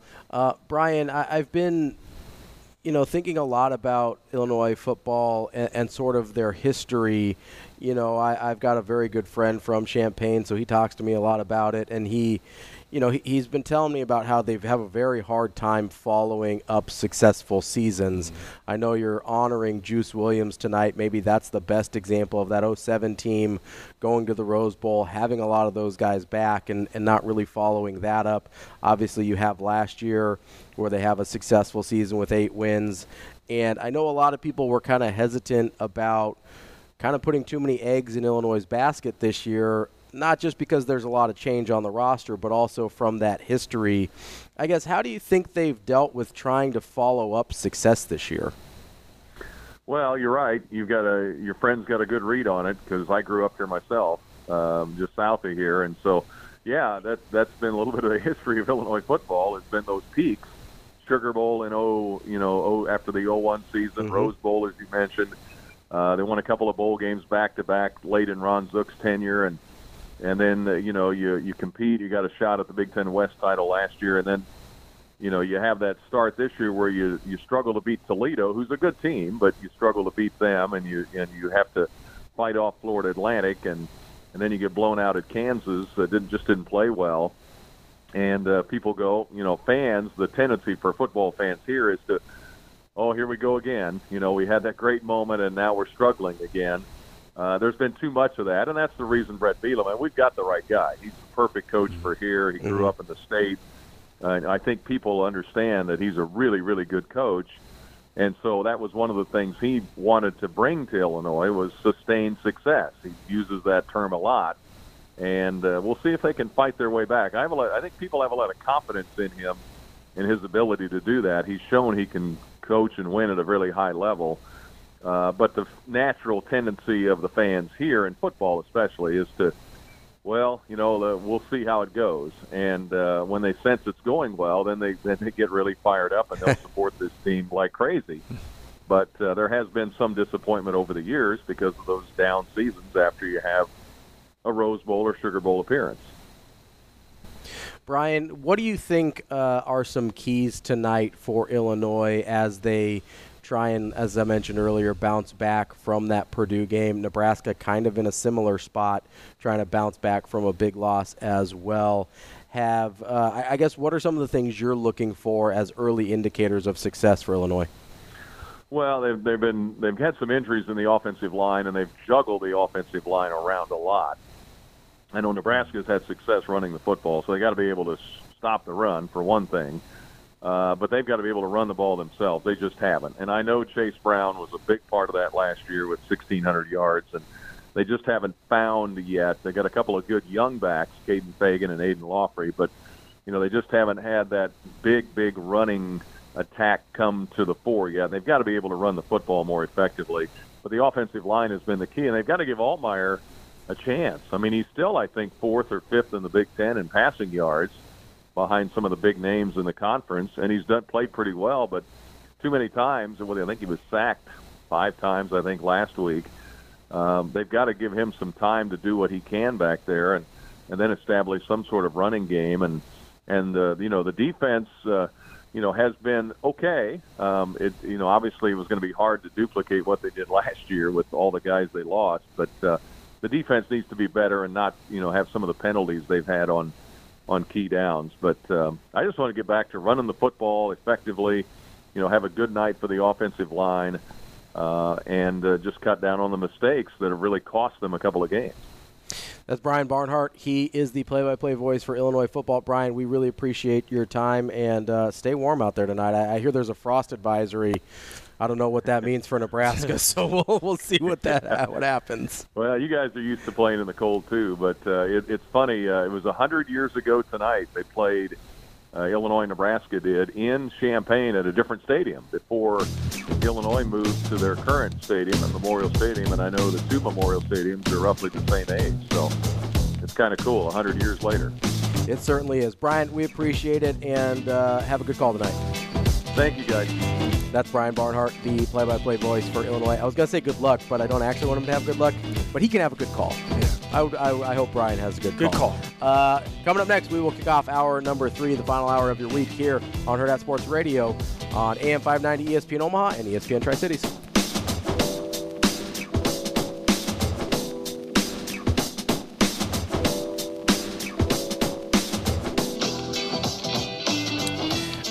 We are kicking off our number three here. It's time for my segment. Hurrdat Sports Radio. It's all been your segment Not today. true. I mean, you're here the whole time.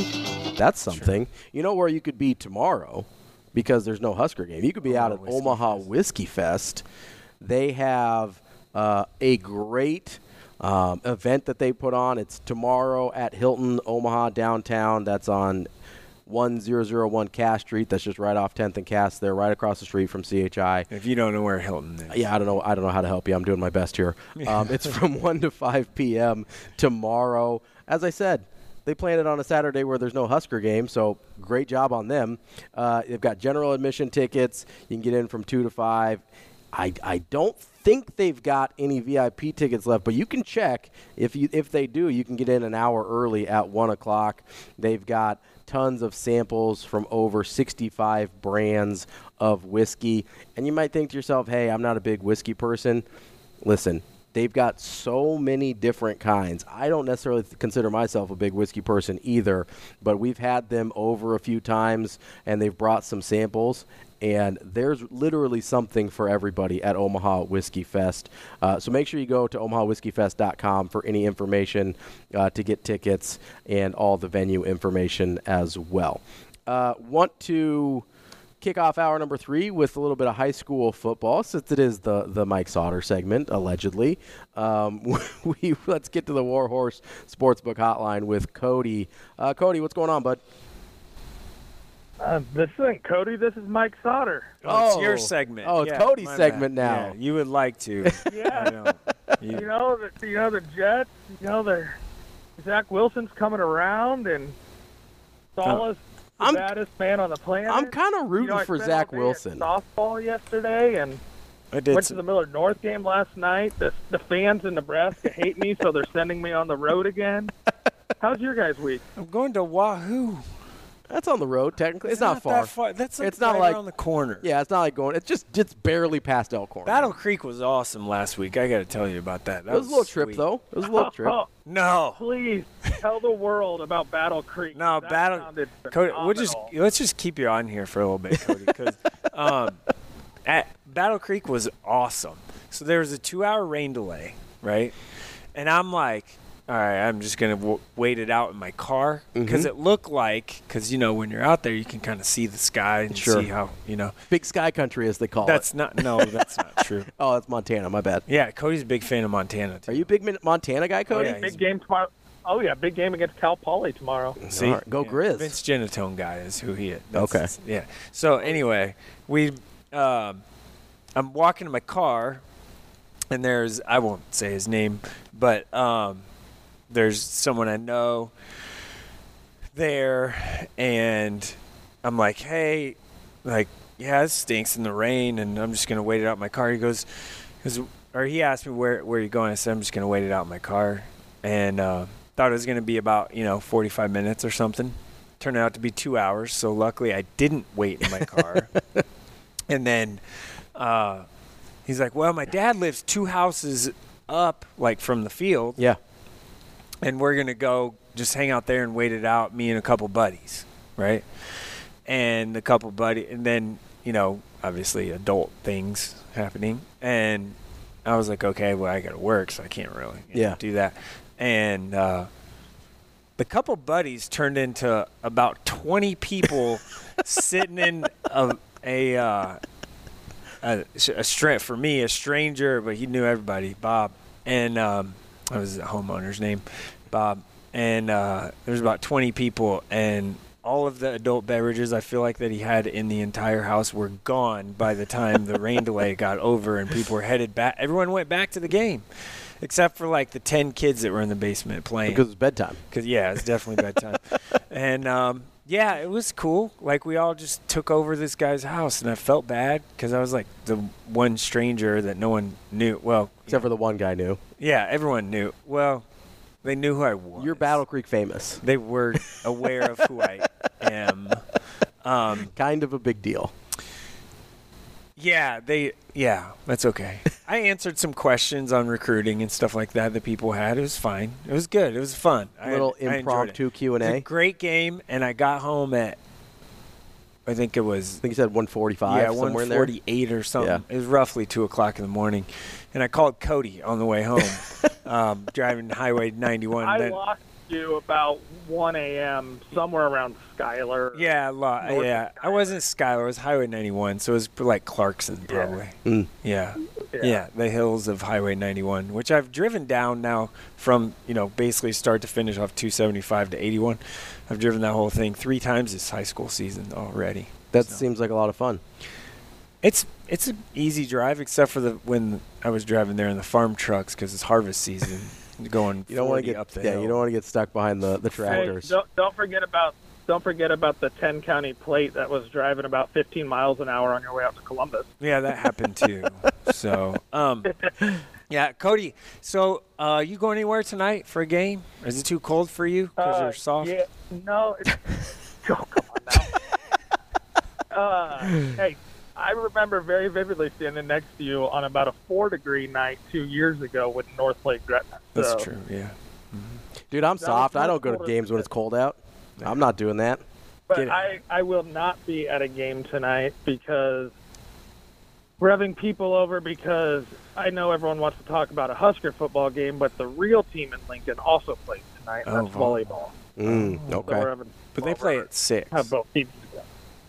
Yeah, but that's going to run into each other. And, Then you just turn it over Yeah. to the football game after.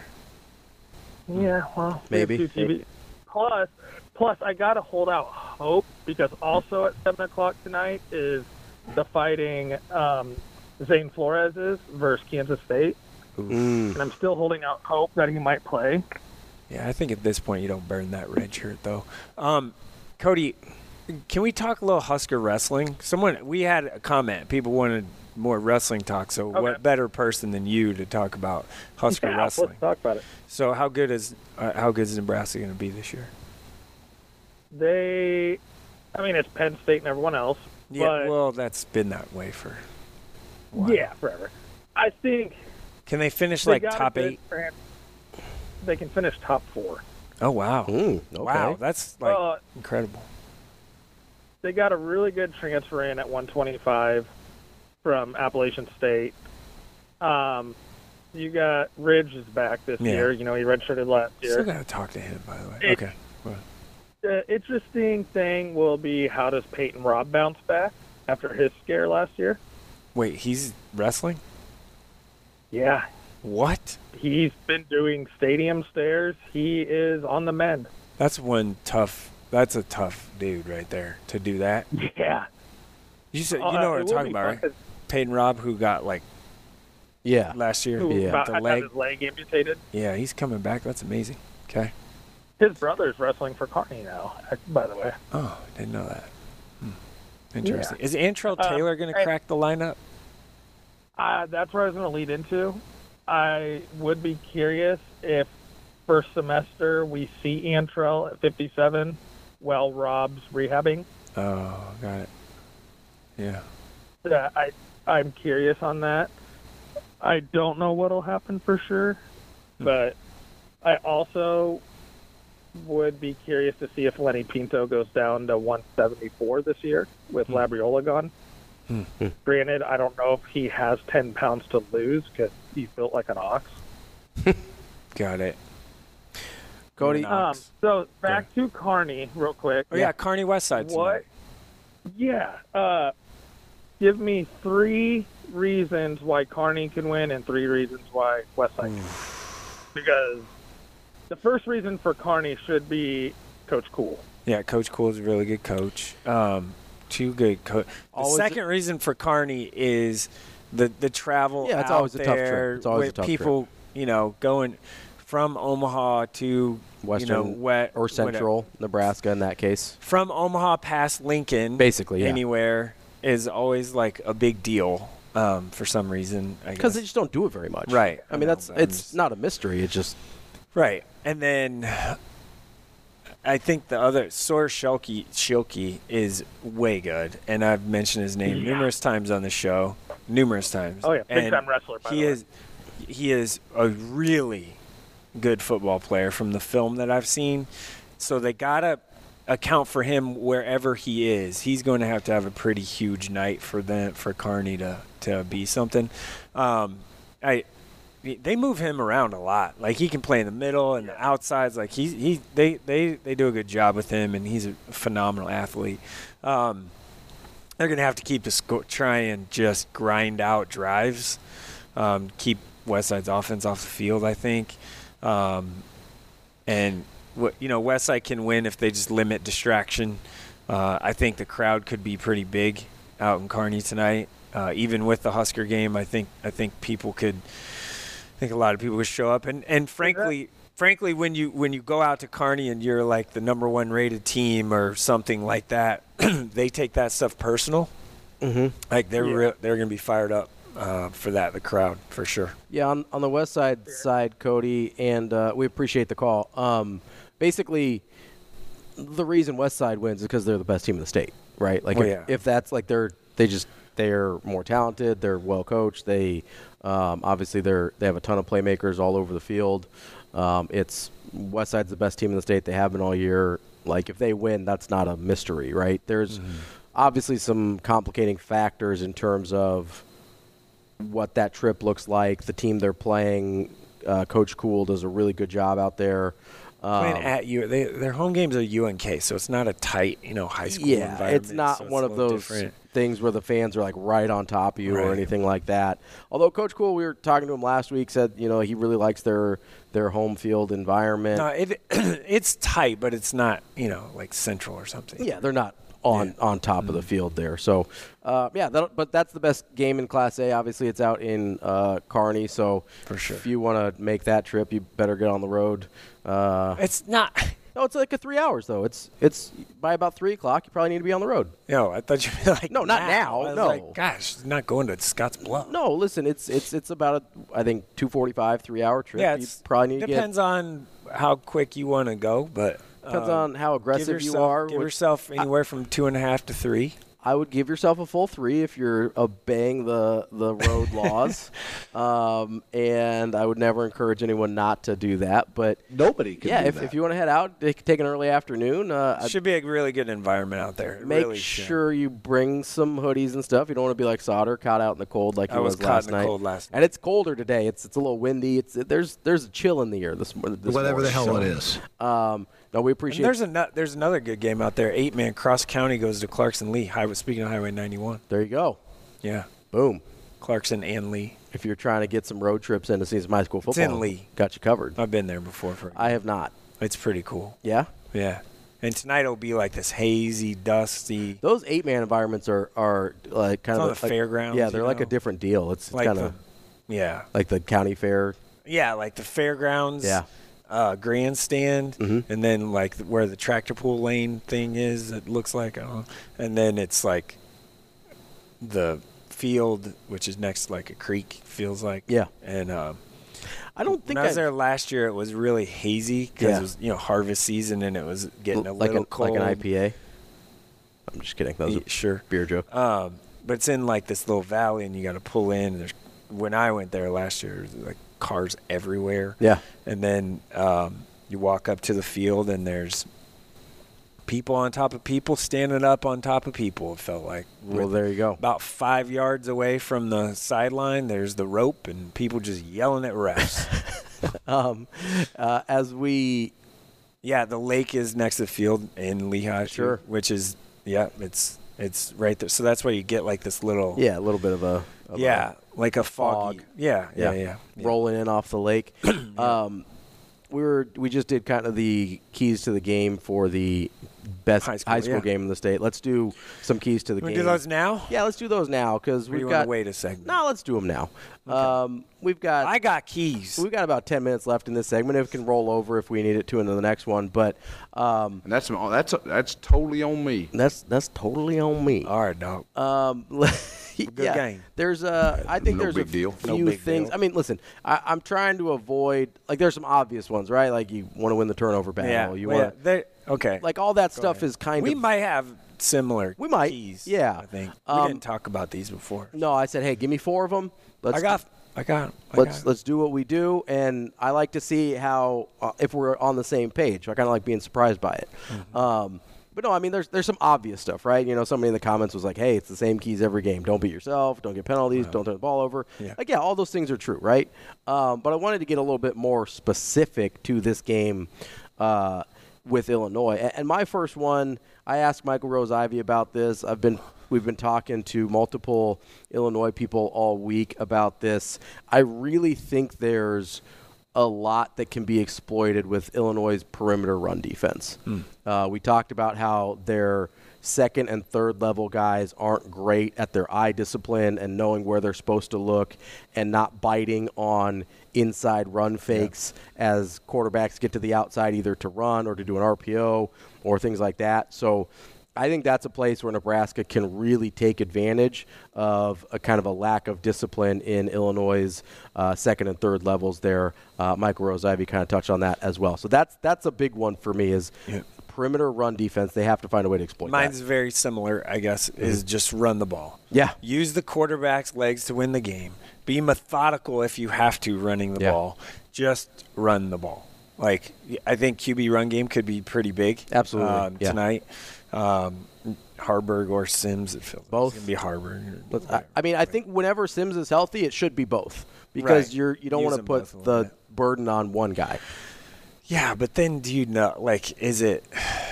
I think both are This isn't a key to the game, but is it, if Sims comes in, is it okay? There's obvious passing down. You know, like I don't it- think so. But I- you know what I'm saying? Yeah, you would have to be careful not to exclusively Yeah, use you don't tip that one or the. You'd have to use you'd have to do a more variety of play calls for both guys. Yeah, I, but I think you getting back to more of the option. Yeah. running the ball. Only two true options last week against Yeah. Michigan. I think they Oh, need to man. do a lot more of that. Yeah, and I think tonight they probably will or should and can and all those things. So Absolutely. um, I, I, I that's similar to you, but I think be methodical and just stick with it if you have to.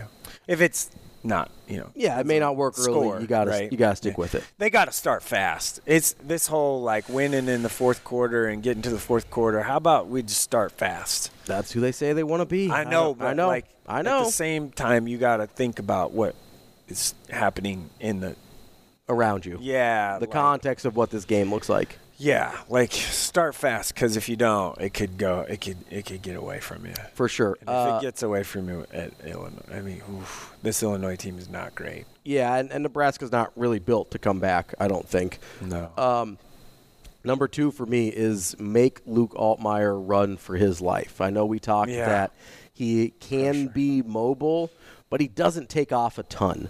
Um, obviously, you don't want to abandon your assignments and leave open running lanes the way they did a couple times with J.J. McCarthy last week, but Luke Altmyer is also not J.J. McCarthy. Um, he is mobile. He hasn't run a ton this year. You mentioned about 35 yards a game. He has been sacked 18 times. Illinois in general has been sacked, I believe, 20 times. So that to me, the pressure you can put on him is worth the trade off of him maybe scrambling out and making plays. Um, but again, you have to be disciplined on the back end. But that's how you force Luke Altmyer into some mistakes is you press him and force those mistakes. You don't kind of like we talked about with Vers. You don't just wait on them to happen. Um, that kind of touches on my next point, but I'll, I'll let you go Yeah. second now. My mine very similar. Pressure on the quarterback. It's been two weeks. Yeah, you need a sack. They have yeah, Like, they have, just eight Nebra- sacks. Nebraska has 14 sacks on the season. They had three against Minnesota, eight against Colorado, three against Northern Iowa, and Northern Illinois. none or Northern Illinois, yeah, and none Against Louisiana against Tech. Louisiana Tech, and none against Michigan. Not coincidentally, those are the two games that Cam, Le- Cam Lenhardt missed. Yep. So he's supposed to be back tonight. I think that's a big deal for You have to apply. y- Yes, like and if you can't get quarterback. if you It's been two can't get pressure with four, I know Tony White doesn't necessarily want to compromise the back end of the defense, but you have to get pressure one way or another. Whether it's just plus one with sending five guys, you have to find a way to get pressure. They got to. I, I, I think there's some blitzes you can come up with that maybe get it. That don't show your hand quite as Right. much. Mhm. I think Safety so off the corner or something. as well. Uh, Jack moving in. I kind yeah, especially with Princewill at that Yeah. spot now. Um, this is I kind of alluded to this with my last point, and I talked with uh, Vers about it. One of the questions I asked. Illinois super mistake prone, but I don't think you can just wait for Illinois to beat themselves. I think you need to force that issue, whether it's pressure on the quarterback, whether it's putting pressure on them defensively to make mistakes, whether that's in the run game, whether it's an occasional shot down the field. Force them into their mistakes. Don't just wait for it to happen. And the reason I say that is, you know, I had this flashback of my mind to Northwestern last year at the beginning of the season. That game felt entirely like Northwestern was just waiting for Nebraska to self destruct, and it mm-hmm. worked, right? Mm-hmm. Nebraska's not in a position mentality wise where you want to be passive. They need to be aggressive, force Illinois into those mistakes. Don't just sit back and wait for it to happen. It's a hugely penalized team. They've turned the ball over a bunch. If those things happen, that's great. But you need to impose your will if you're Nebraska. You can't just wait for Illinois to let you win. My my, I, I totally agree. Like you, you, for some reason in my mind, I don't understand how uh, Nebraska's an underdog in this game. I just don't get Because. Nebraska hasn't played good football. No. I know, but Illinois hasn't either. but yeah, Yeah. Uh, th- this is what I, I mentioned with the MRI is the left side of the offensive line has to improve. Use a tight end to chip or Help out a whatever, help bit. out. Thirty-one per three tight end, one running back. Like do a little more of that. That goes Throw Bonner in there, whatever, Yeah, something. that goes kind of to to my my point of just running the ball. Right. Right. Um, But that- give yourself some help there. Leaving with your, Tripp being out it maybe affected a little thing. Like it's a little bigger deal than maybe people realize. Yeah. I think Is he's that a really good size thing, by the way? That What's you want, that? That you want the tight end, another tight end in there? No, it's just an effectiveness thing. The left Yeah. side of the line hasn't been super effective, so if you add another guy Help in there, it can bit. help. Yeah. Okay. Help take some pressure off. Chip a little bit. Um, my last one here, and this is more of, I guess, kind of an abstract one, but Nebraska needs to get their kicker confident, whether it's Alvano, whether it's Bleak Road. They're going in these stretch of games that are winnable for them. They're going to need their field goal kicker. Mm-hmm. Obviously, that's been an issue so far in the year. So whether it's getting Alvano's head right, whether it's looking at somebody else, they need to find and get a confident kicker tonight and moving forward. Because look at the Minnesota game; that's a three-point game. You look at uh, what a lot of these next stretch of games are going to be. one last week. I feel like they're. I think he's one for four on the season. great. Um, you really have. You're gonna need a guy to make those kicks Mhm. if you're gonna go through this stretch and win games. That to me has to start tonight. What's your last one? My my last one, third down efficiency. Okay. So On both sides of the ball? well, for Nebraska. Okay. Um, yes, I'm talking defense. Well, getting uh, we, offensively, uh, Illinois Illinois was uh, two of 18 against Purdue on third down. On the season, they are 19 of 59. That is 32 percent on the season, Mhm. and their opponents are 48.68 percent, and that's 37 of 60 of 76. Mhm. Uh, Nebraska was three of 10 on third down against Michigan. On the season, they're much better than Illinois at 20 of 39 and 40 percent. Their opponents are 38 percent. That's going to be a key, obviously. Absolutely. Y- you look at that. There, uh, Nebraska has a little bit more of an advantage on the on third downs as far as from an offense and defensive standpoint. So I think that'll be really big as far as uh, keeping the offense off the field and getting the defense off the field. Yeah, that's a uh, that's something Coach Rhule's talked a lot about. Be good on third downs, whether on offense or defense. That efficiency is going to be really key to how Nebraska plays tonight. All right, coming up next, we will have the Warhorse Sportsbook Sports Cleanup. A little bit later, we will give our predictions for the game as well here on Hurrdat Sports Radio. Things you wanted us to get to from the weekend, but we didn't. Clean up on aisle six. It's the Sports Cleanup. Welcome back to Hurrdat Sports Radio here on AM 590 ESPN Omaha, ESPN Tri Cities, and KFOR in Lincoln. Uh, this is the Warhorse Sportsbook Sports Cleanup. Make sure you go to the Warhorse Sportsbook Casino, the best place in Nebraska to place your sports bets. You got to do it in person. They've got kiosks and tellers. You can build the wagers on your app. Go to the casino and scan the QR code. Place it there. You can go to warhorsecasino.com/slash sportsbook for more information. Uh, before we get to In Lincoln. Yeah, in Lincoln, you gotta go, gotta go place your I bets. there. love Lincoln. Uh, before we get to our kind of potpourri of topics, uh, our my guy Evan. Please don't say that ever again. Uh, why not? You That- can't. You don't like topics? Potpourri. Remi- oh, it reminds me of like growing up, and we did like.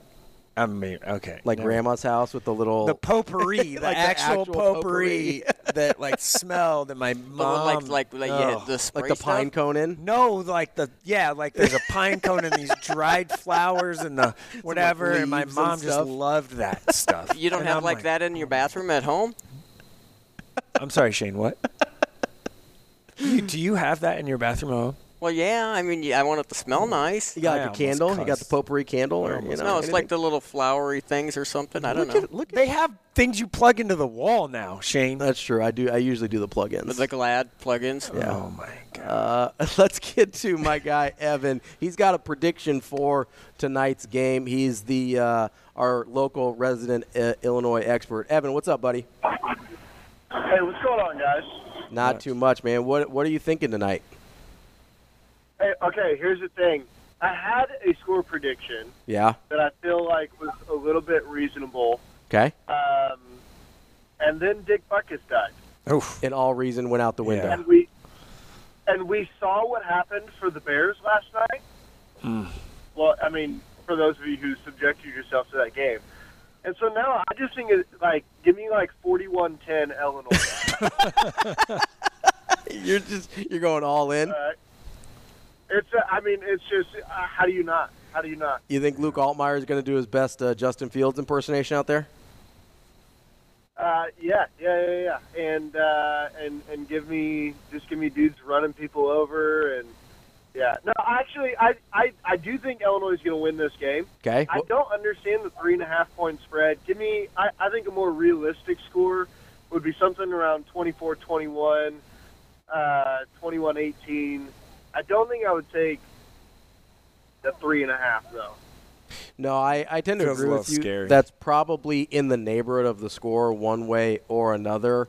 Um, I wanted to. So I, I know you follow the Bears pretty closely out there too. If the season ended today, Chicago would have both the number one and number two picks. I think at least before the game last night.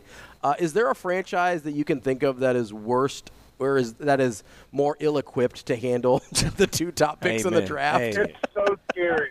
it's so scary. It's like Like oh you could have gosh, the top two picks do? in the draft and not take Caleb Williams, right? Like that that's that'd be a Bears thing to do. We, we just trade back for like 12 fifth round picks and just we really need an draft offensive really guard. fast wide receivers who can't catch. Yeah, that's the Uh, as as a New York not as a New York Jets fan, uh, please do that. Like, don't because we might get a top five pick. we might get a top five pick, and uh, I, I, I we could trade up uh, and uh, you know get get Caleb Williams and have the quarterback situation figured out for once in my life. I mean, probably not, For- but well- that's okay. here's yeah no because here's what I'm learning is it's not the player it's the organization. That's true. So I mean Caleb Williams could go to Chicago, he could go to New York, and he'll end up you know working at McDonald's in four years. So oh. No, he's got out of that NIL money from from USC, didn't you You hear? He gotta could make more money that. there Oh, than he yeah. can in the NFL.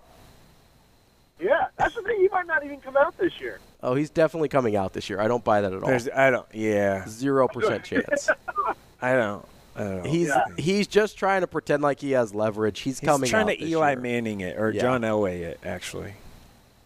Yeah, which you know, whatever. Are you guys out on Fields? You think you think Fields isn't the isn't the move? I'd be interested to see him in a more competent organization. I kind of, I honestly, uh, full disclosure, I wanted him over Trey Lance when the 49ers were in that position. Oh, that Um, been- I was really interested in Justin Fields as the pick there. I was mostly just, please, dear God, don't take Mac Jones. Uh, so I, I would actually, I'm, I'm still glad they picked Trey Lance over Lance Jones, even or, or over Mac Jones, even how it played out.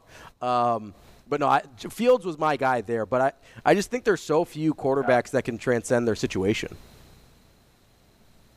Yeah. And, uh, If Fields was in San Francisco, holy cow. Right? Yeah. Can you imagine that? Unbelievable. Yeah. That it'd be it'd be insane. So Yeah. yeah, I know. We're we're looking next year at Caleb Williams and Marvin Harrison Jr. and, and let's let it ride. And that would be phenomenal. and it's still going to be terrible because it's Chicago. Um, Evan, Wow. appreciate the call, buddy. Tell the family I say hi. All right. Appreciate- I got you. Appreciate you guys. Yeah. Yeah. Uh, that's my buddy Evan. He's my local Illinois expert. Forty-one ten might be like I, I, I'm like Are you worried? dip, the Butkus thing. The more I think about it, is man. I just don't know. No, know- they're gonna play play a video before. Yeah, the there's gonna be a moment of silence. There's gonna be like, like it's gonna be a whole There's gonna be all these flowers and stuff. I just don't know. and- I just don't know how much that resonates with the current players. Like that's that's what I don't know. Because if it does, kind of like Verse said, if it does, Nebraska might be in a little bit of trouble. I don't know. I think the score needs to be just the opposite of what the score- 41-10 Nebraska. Yes. Now, but that's not in. You know, I mean, that's not their the total's tricky. the way they here, play too. though. So The whole thing's tricky. Honestly, I don't have a good This feel. is like I stay away. Yeah, I don't have a good feel on this way. at all. Like, I think Nebraska's better. I think they should win. Um, but we'll get to our predictions here in a little bit. But it's, I mean, do you want to do predictions now? You want to wait? No, Let's wait. care. Let's Don't wait till the next one. We'll wait till the next segment. Um, yeah, I, I just, I, I really don't have a great feel for this game.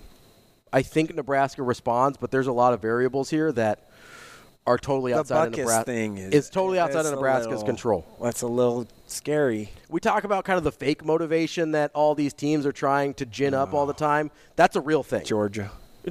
Georgia, Colorado. Um, who are the other ones that are just making stuff up? I mean, there's a bunch of them out there. Uh, Dabo does Oregon. it. Oregon, yeah, Oregon was a big one, and I like Oregon. You do know, but but they just My guy Devin Jackson out there. they're just making stuff up, right?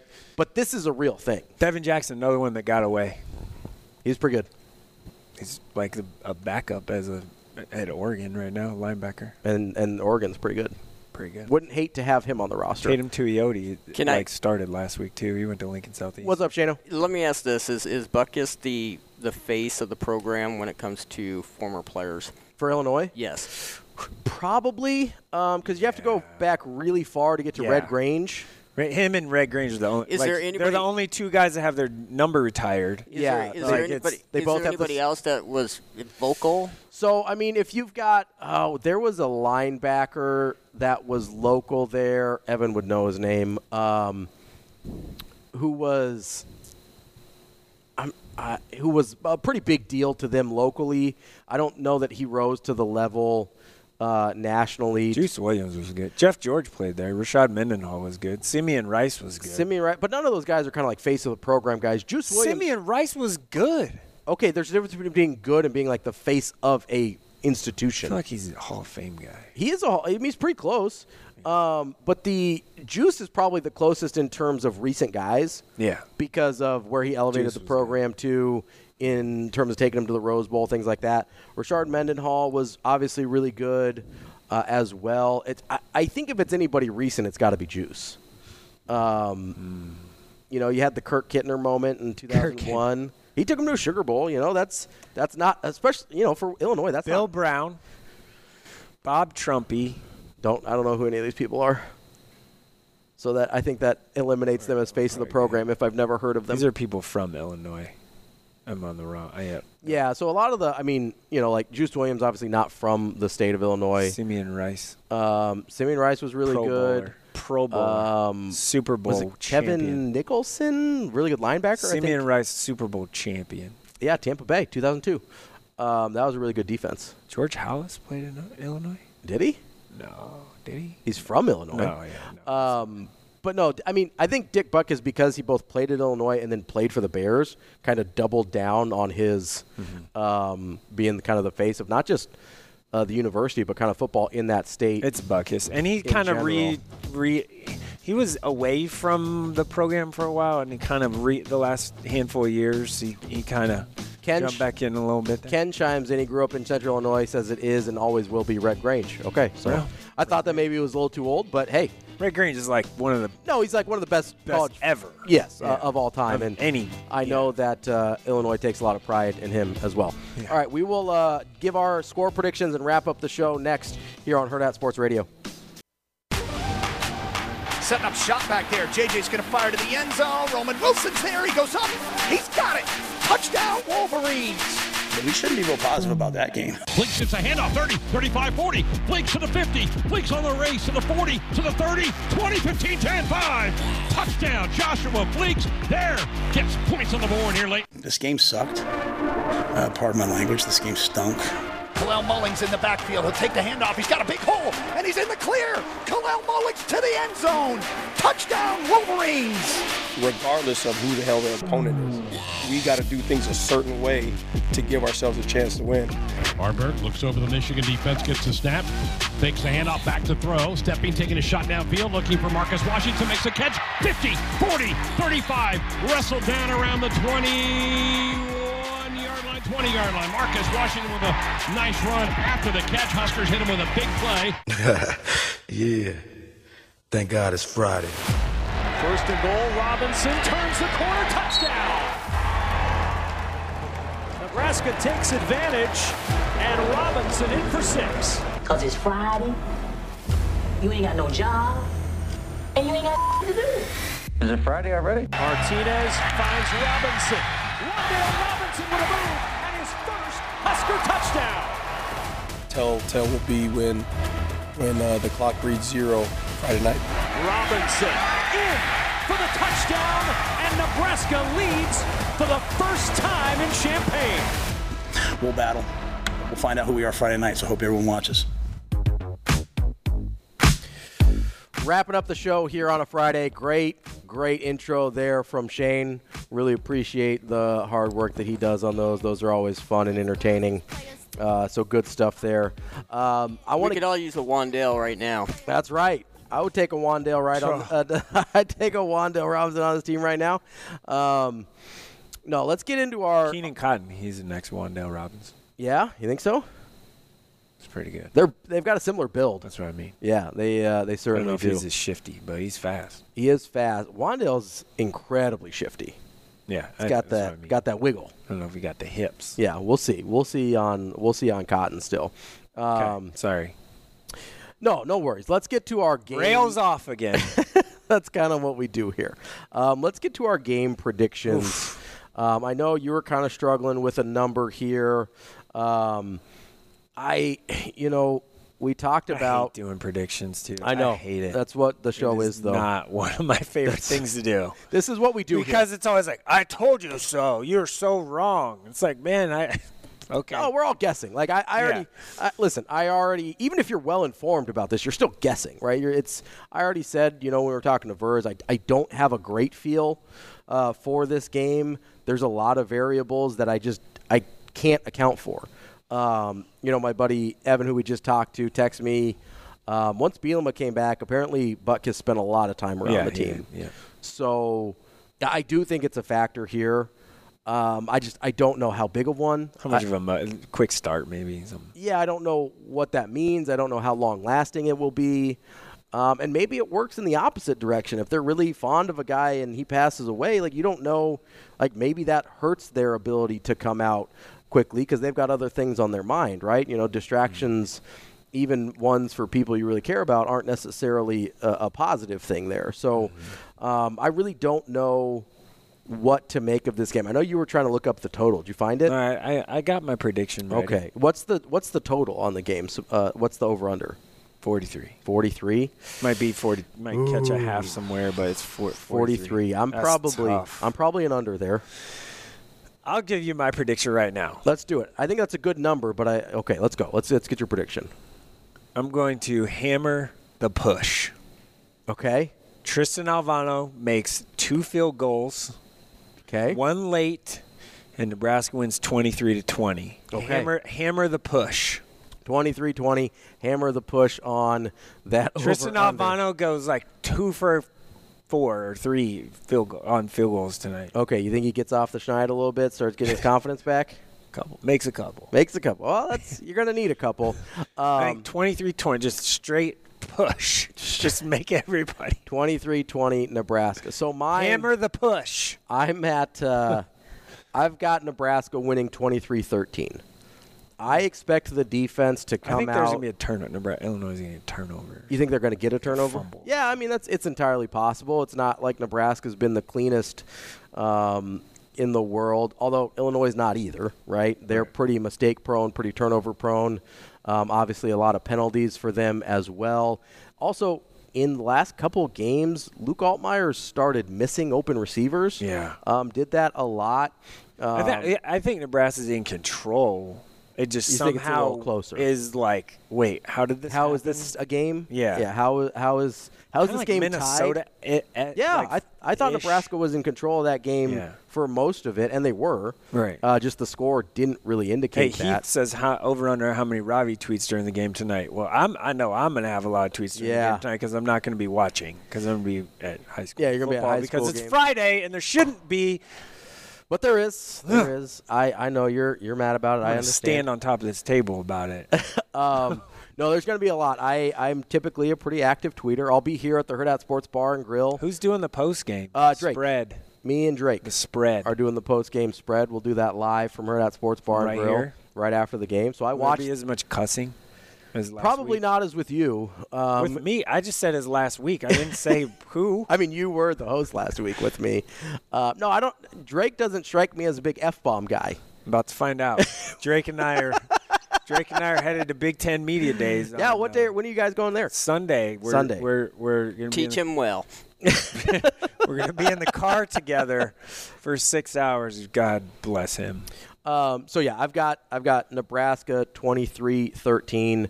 Um, I think they respond to Rhule's challenge. They come out uh, kind of with that fire and playing with that freedom that um, that they've been missing the last couple games. That that Coach Rhule's challenged them to. I think a healthy Cam Lenhardt makes a big difference here um, and kind of has a big day.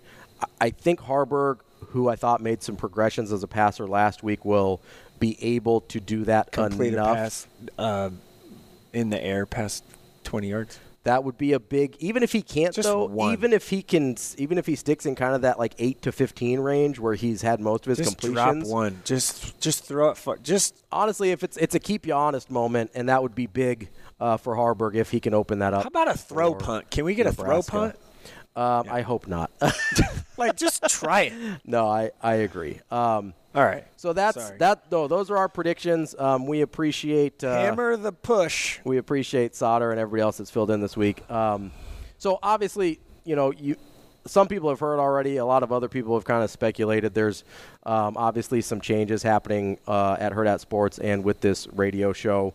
Um, that, and that's true. Changes are coming. This will be a, a different radio show moving forward. And um, I know that's going to be challenging. Uh, I know it's been challenging this week.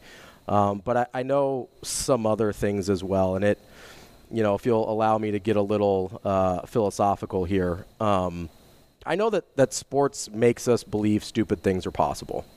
Um, the first football game I ever watched in my entire life was on January 1st, 1995. Uh, I pretty much listened to all Nebraska's football games in the 1994 season on a little Walkman radio. Because back then, I don't know if you remember 30 years ago, they didn't have all the games on TV, and we didn't have cable, so I, I just didn't get a chance to watch any games that year. Um, but I convinced my parents that on New Year's Day that this was an important thing, and, and they let me watch Nebraska against Miami in the Orange Bowl. And you know the rest. Nebraska overcomes a 10 point deficit to be crowned national championships, and, and I, at seven and a half years old, watched a dynasty be born right in my living room. Uh, that following summer, I was at a diabetes camp about a year after I'd gotten diagnosed, and Brook Berringer came to that camp to speak to a bunch of us. Um, at that time, I was I was pretty lonely and pretty scared, and I wasn't sure what my life was going to look like moving forward. Um, but Brook sat and took some time with me and talked to me, and made me feel like everything was going to be okay, and I believed him. Brook wouldn't lie to me, and it has been okay. It hasn't been easy, uh, but it has been okay. Nine years later, my favorite baseball team in the whole world found itself in a position that no team had ever overcome, down 0-3 in the playoffs. And I just wanted them to win a couple games so it looked respectable. Ten days later, the Red Sox had won eight games in a row and their first World Series in 86 years. You can't witness those types of things at an impressionable age like I was and not start to believe that stupid things are possible. So when I got this harebrained idea when I was 27 years old that I wanted to be a sports talk radio personality of all things, with no meaningful education or experience and not having been a high profile former athlete, I believed it was possible because I'd seen all these other things. I believed when I took an unpaid writing internship with a Creighton website that I could convince them to put me on one of their radio shows. I believed that if I was good enough on those shows that I could convince the radio station to let me fill on fill in on their daily programming. And I believed that if I took every opportunity they had, no matter how small or inconvenient, I could make someone notice and I would get my own show. And people noticed. That's how I got here. Sports made me believe stupid things. And the more I believed, the stupider things got until I finally earned my dream job earlier this year, talking about the things I love with all of you. And now I believe something else is possible. I believe we can make not only a great sports talk show, but I believe we can be something people look forward to every day. And I believe we can have a hell of a lot of fun while we do it striving toward that goal every day is what I can promise you'll get from me and from Hurrdat Sports Radio. I can't promise a lot else. I don't know what else it's going to look like, but I can promise that.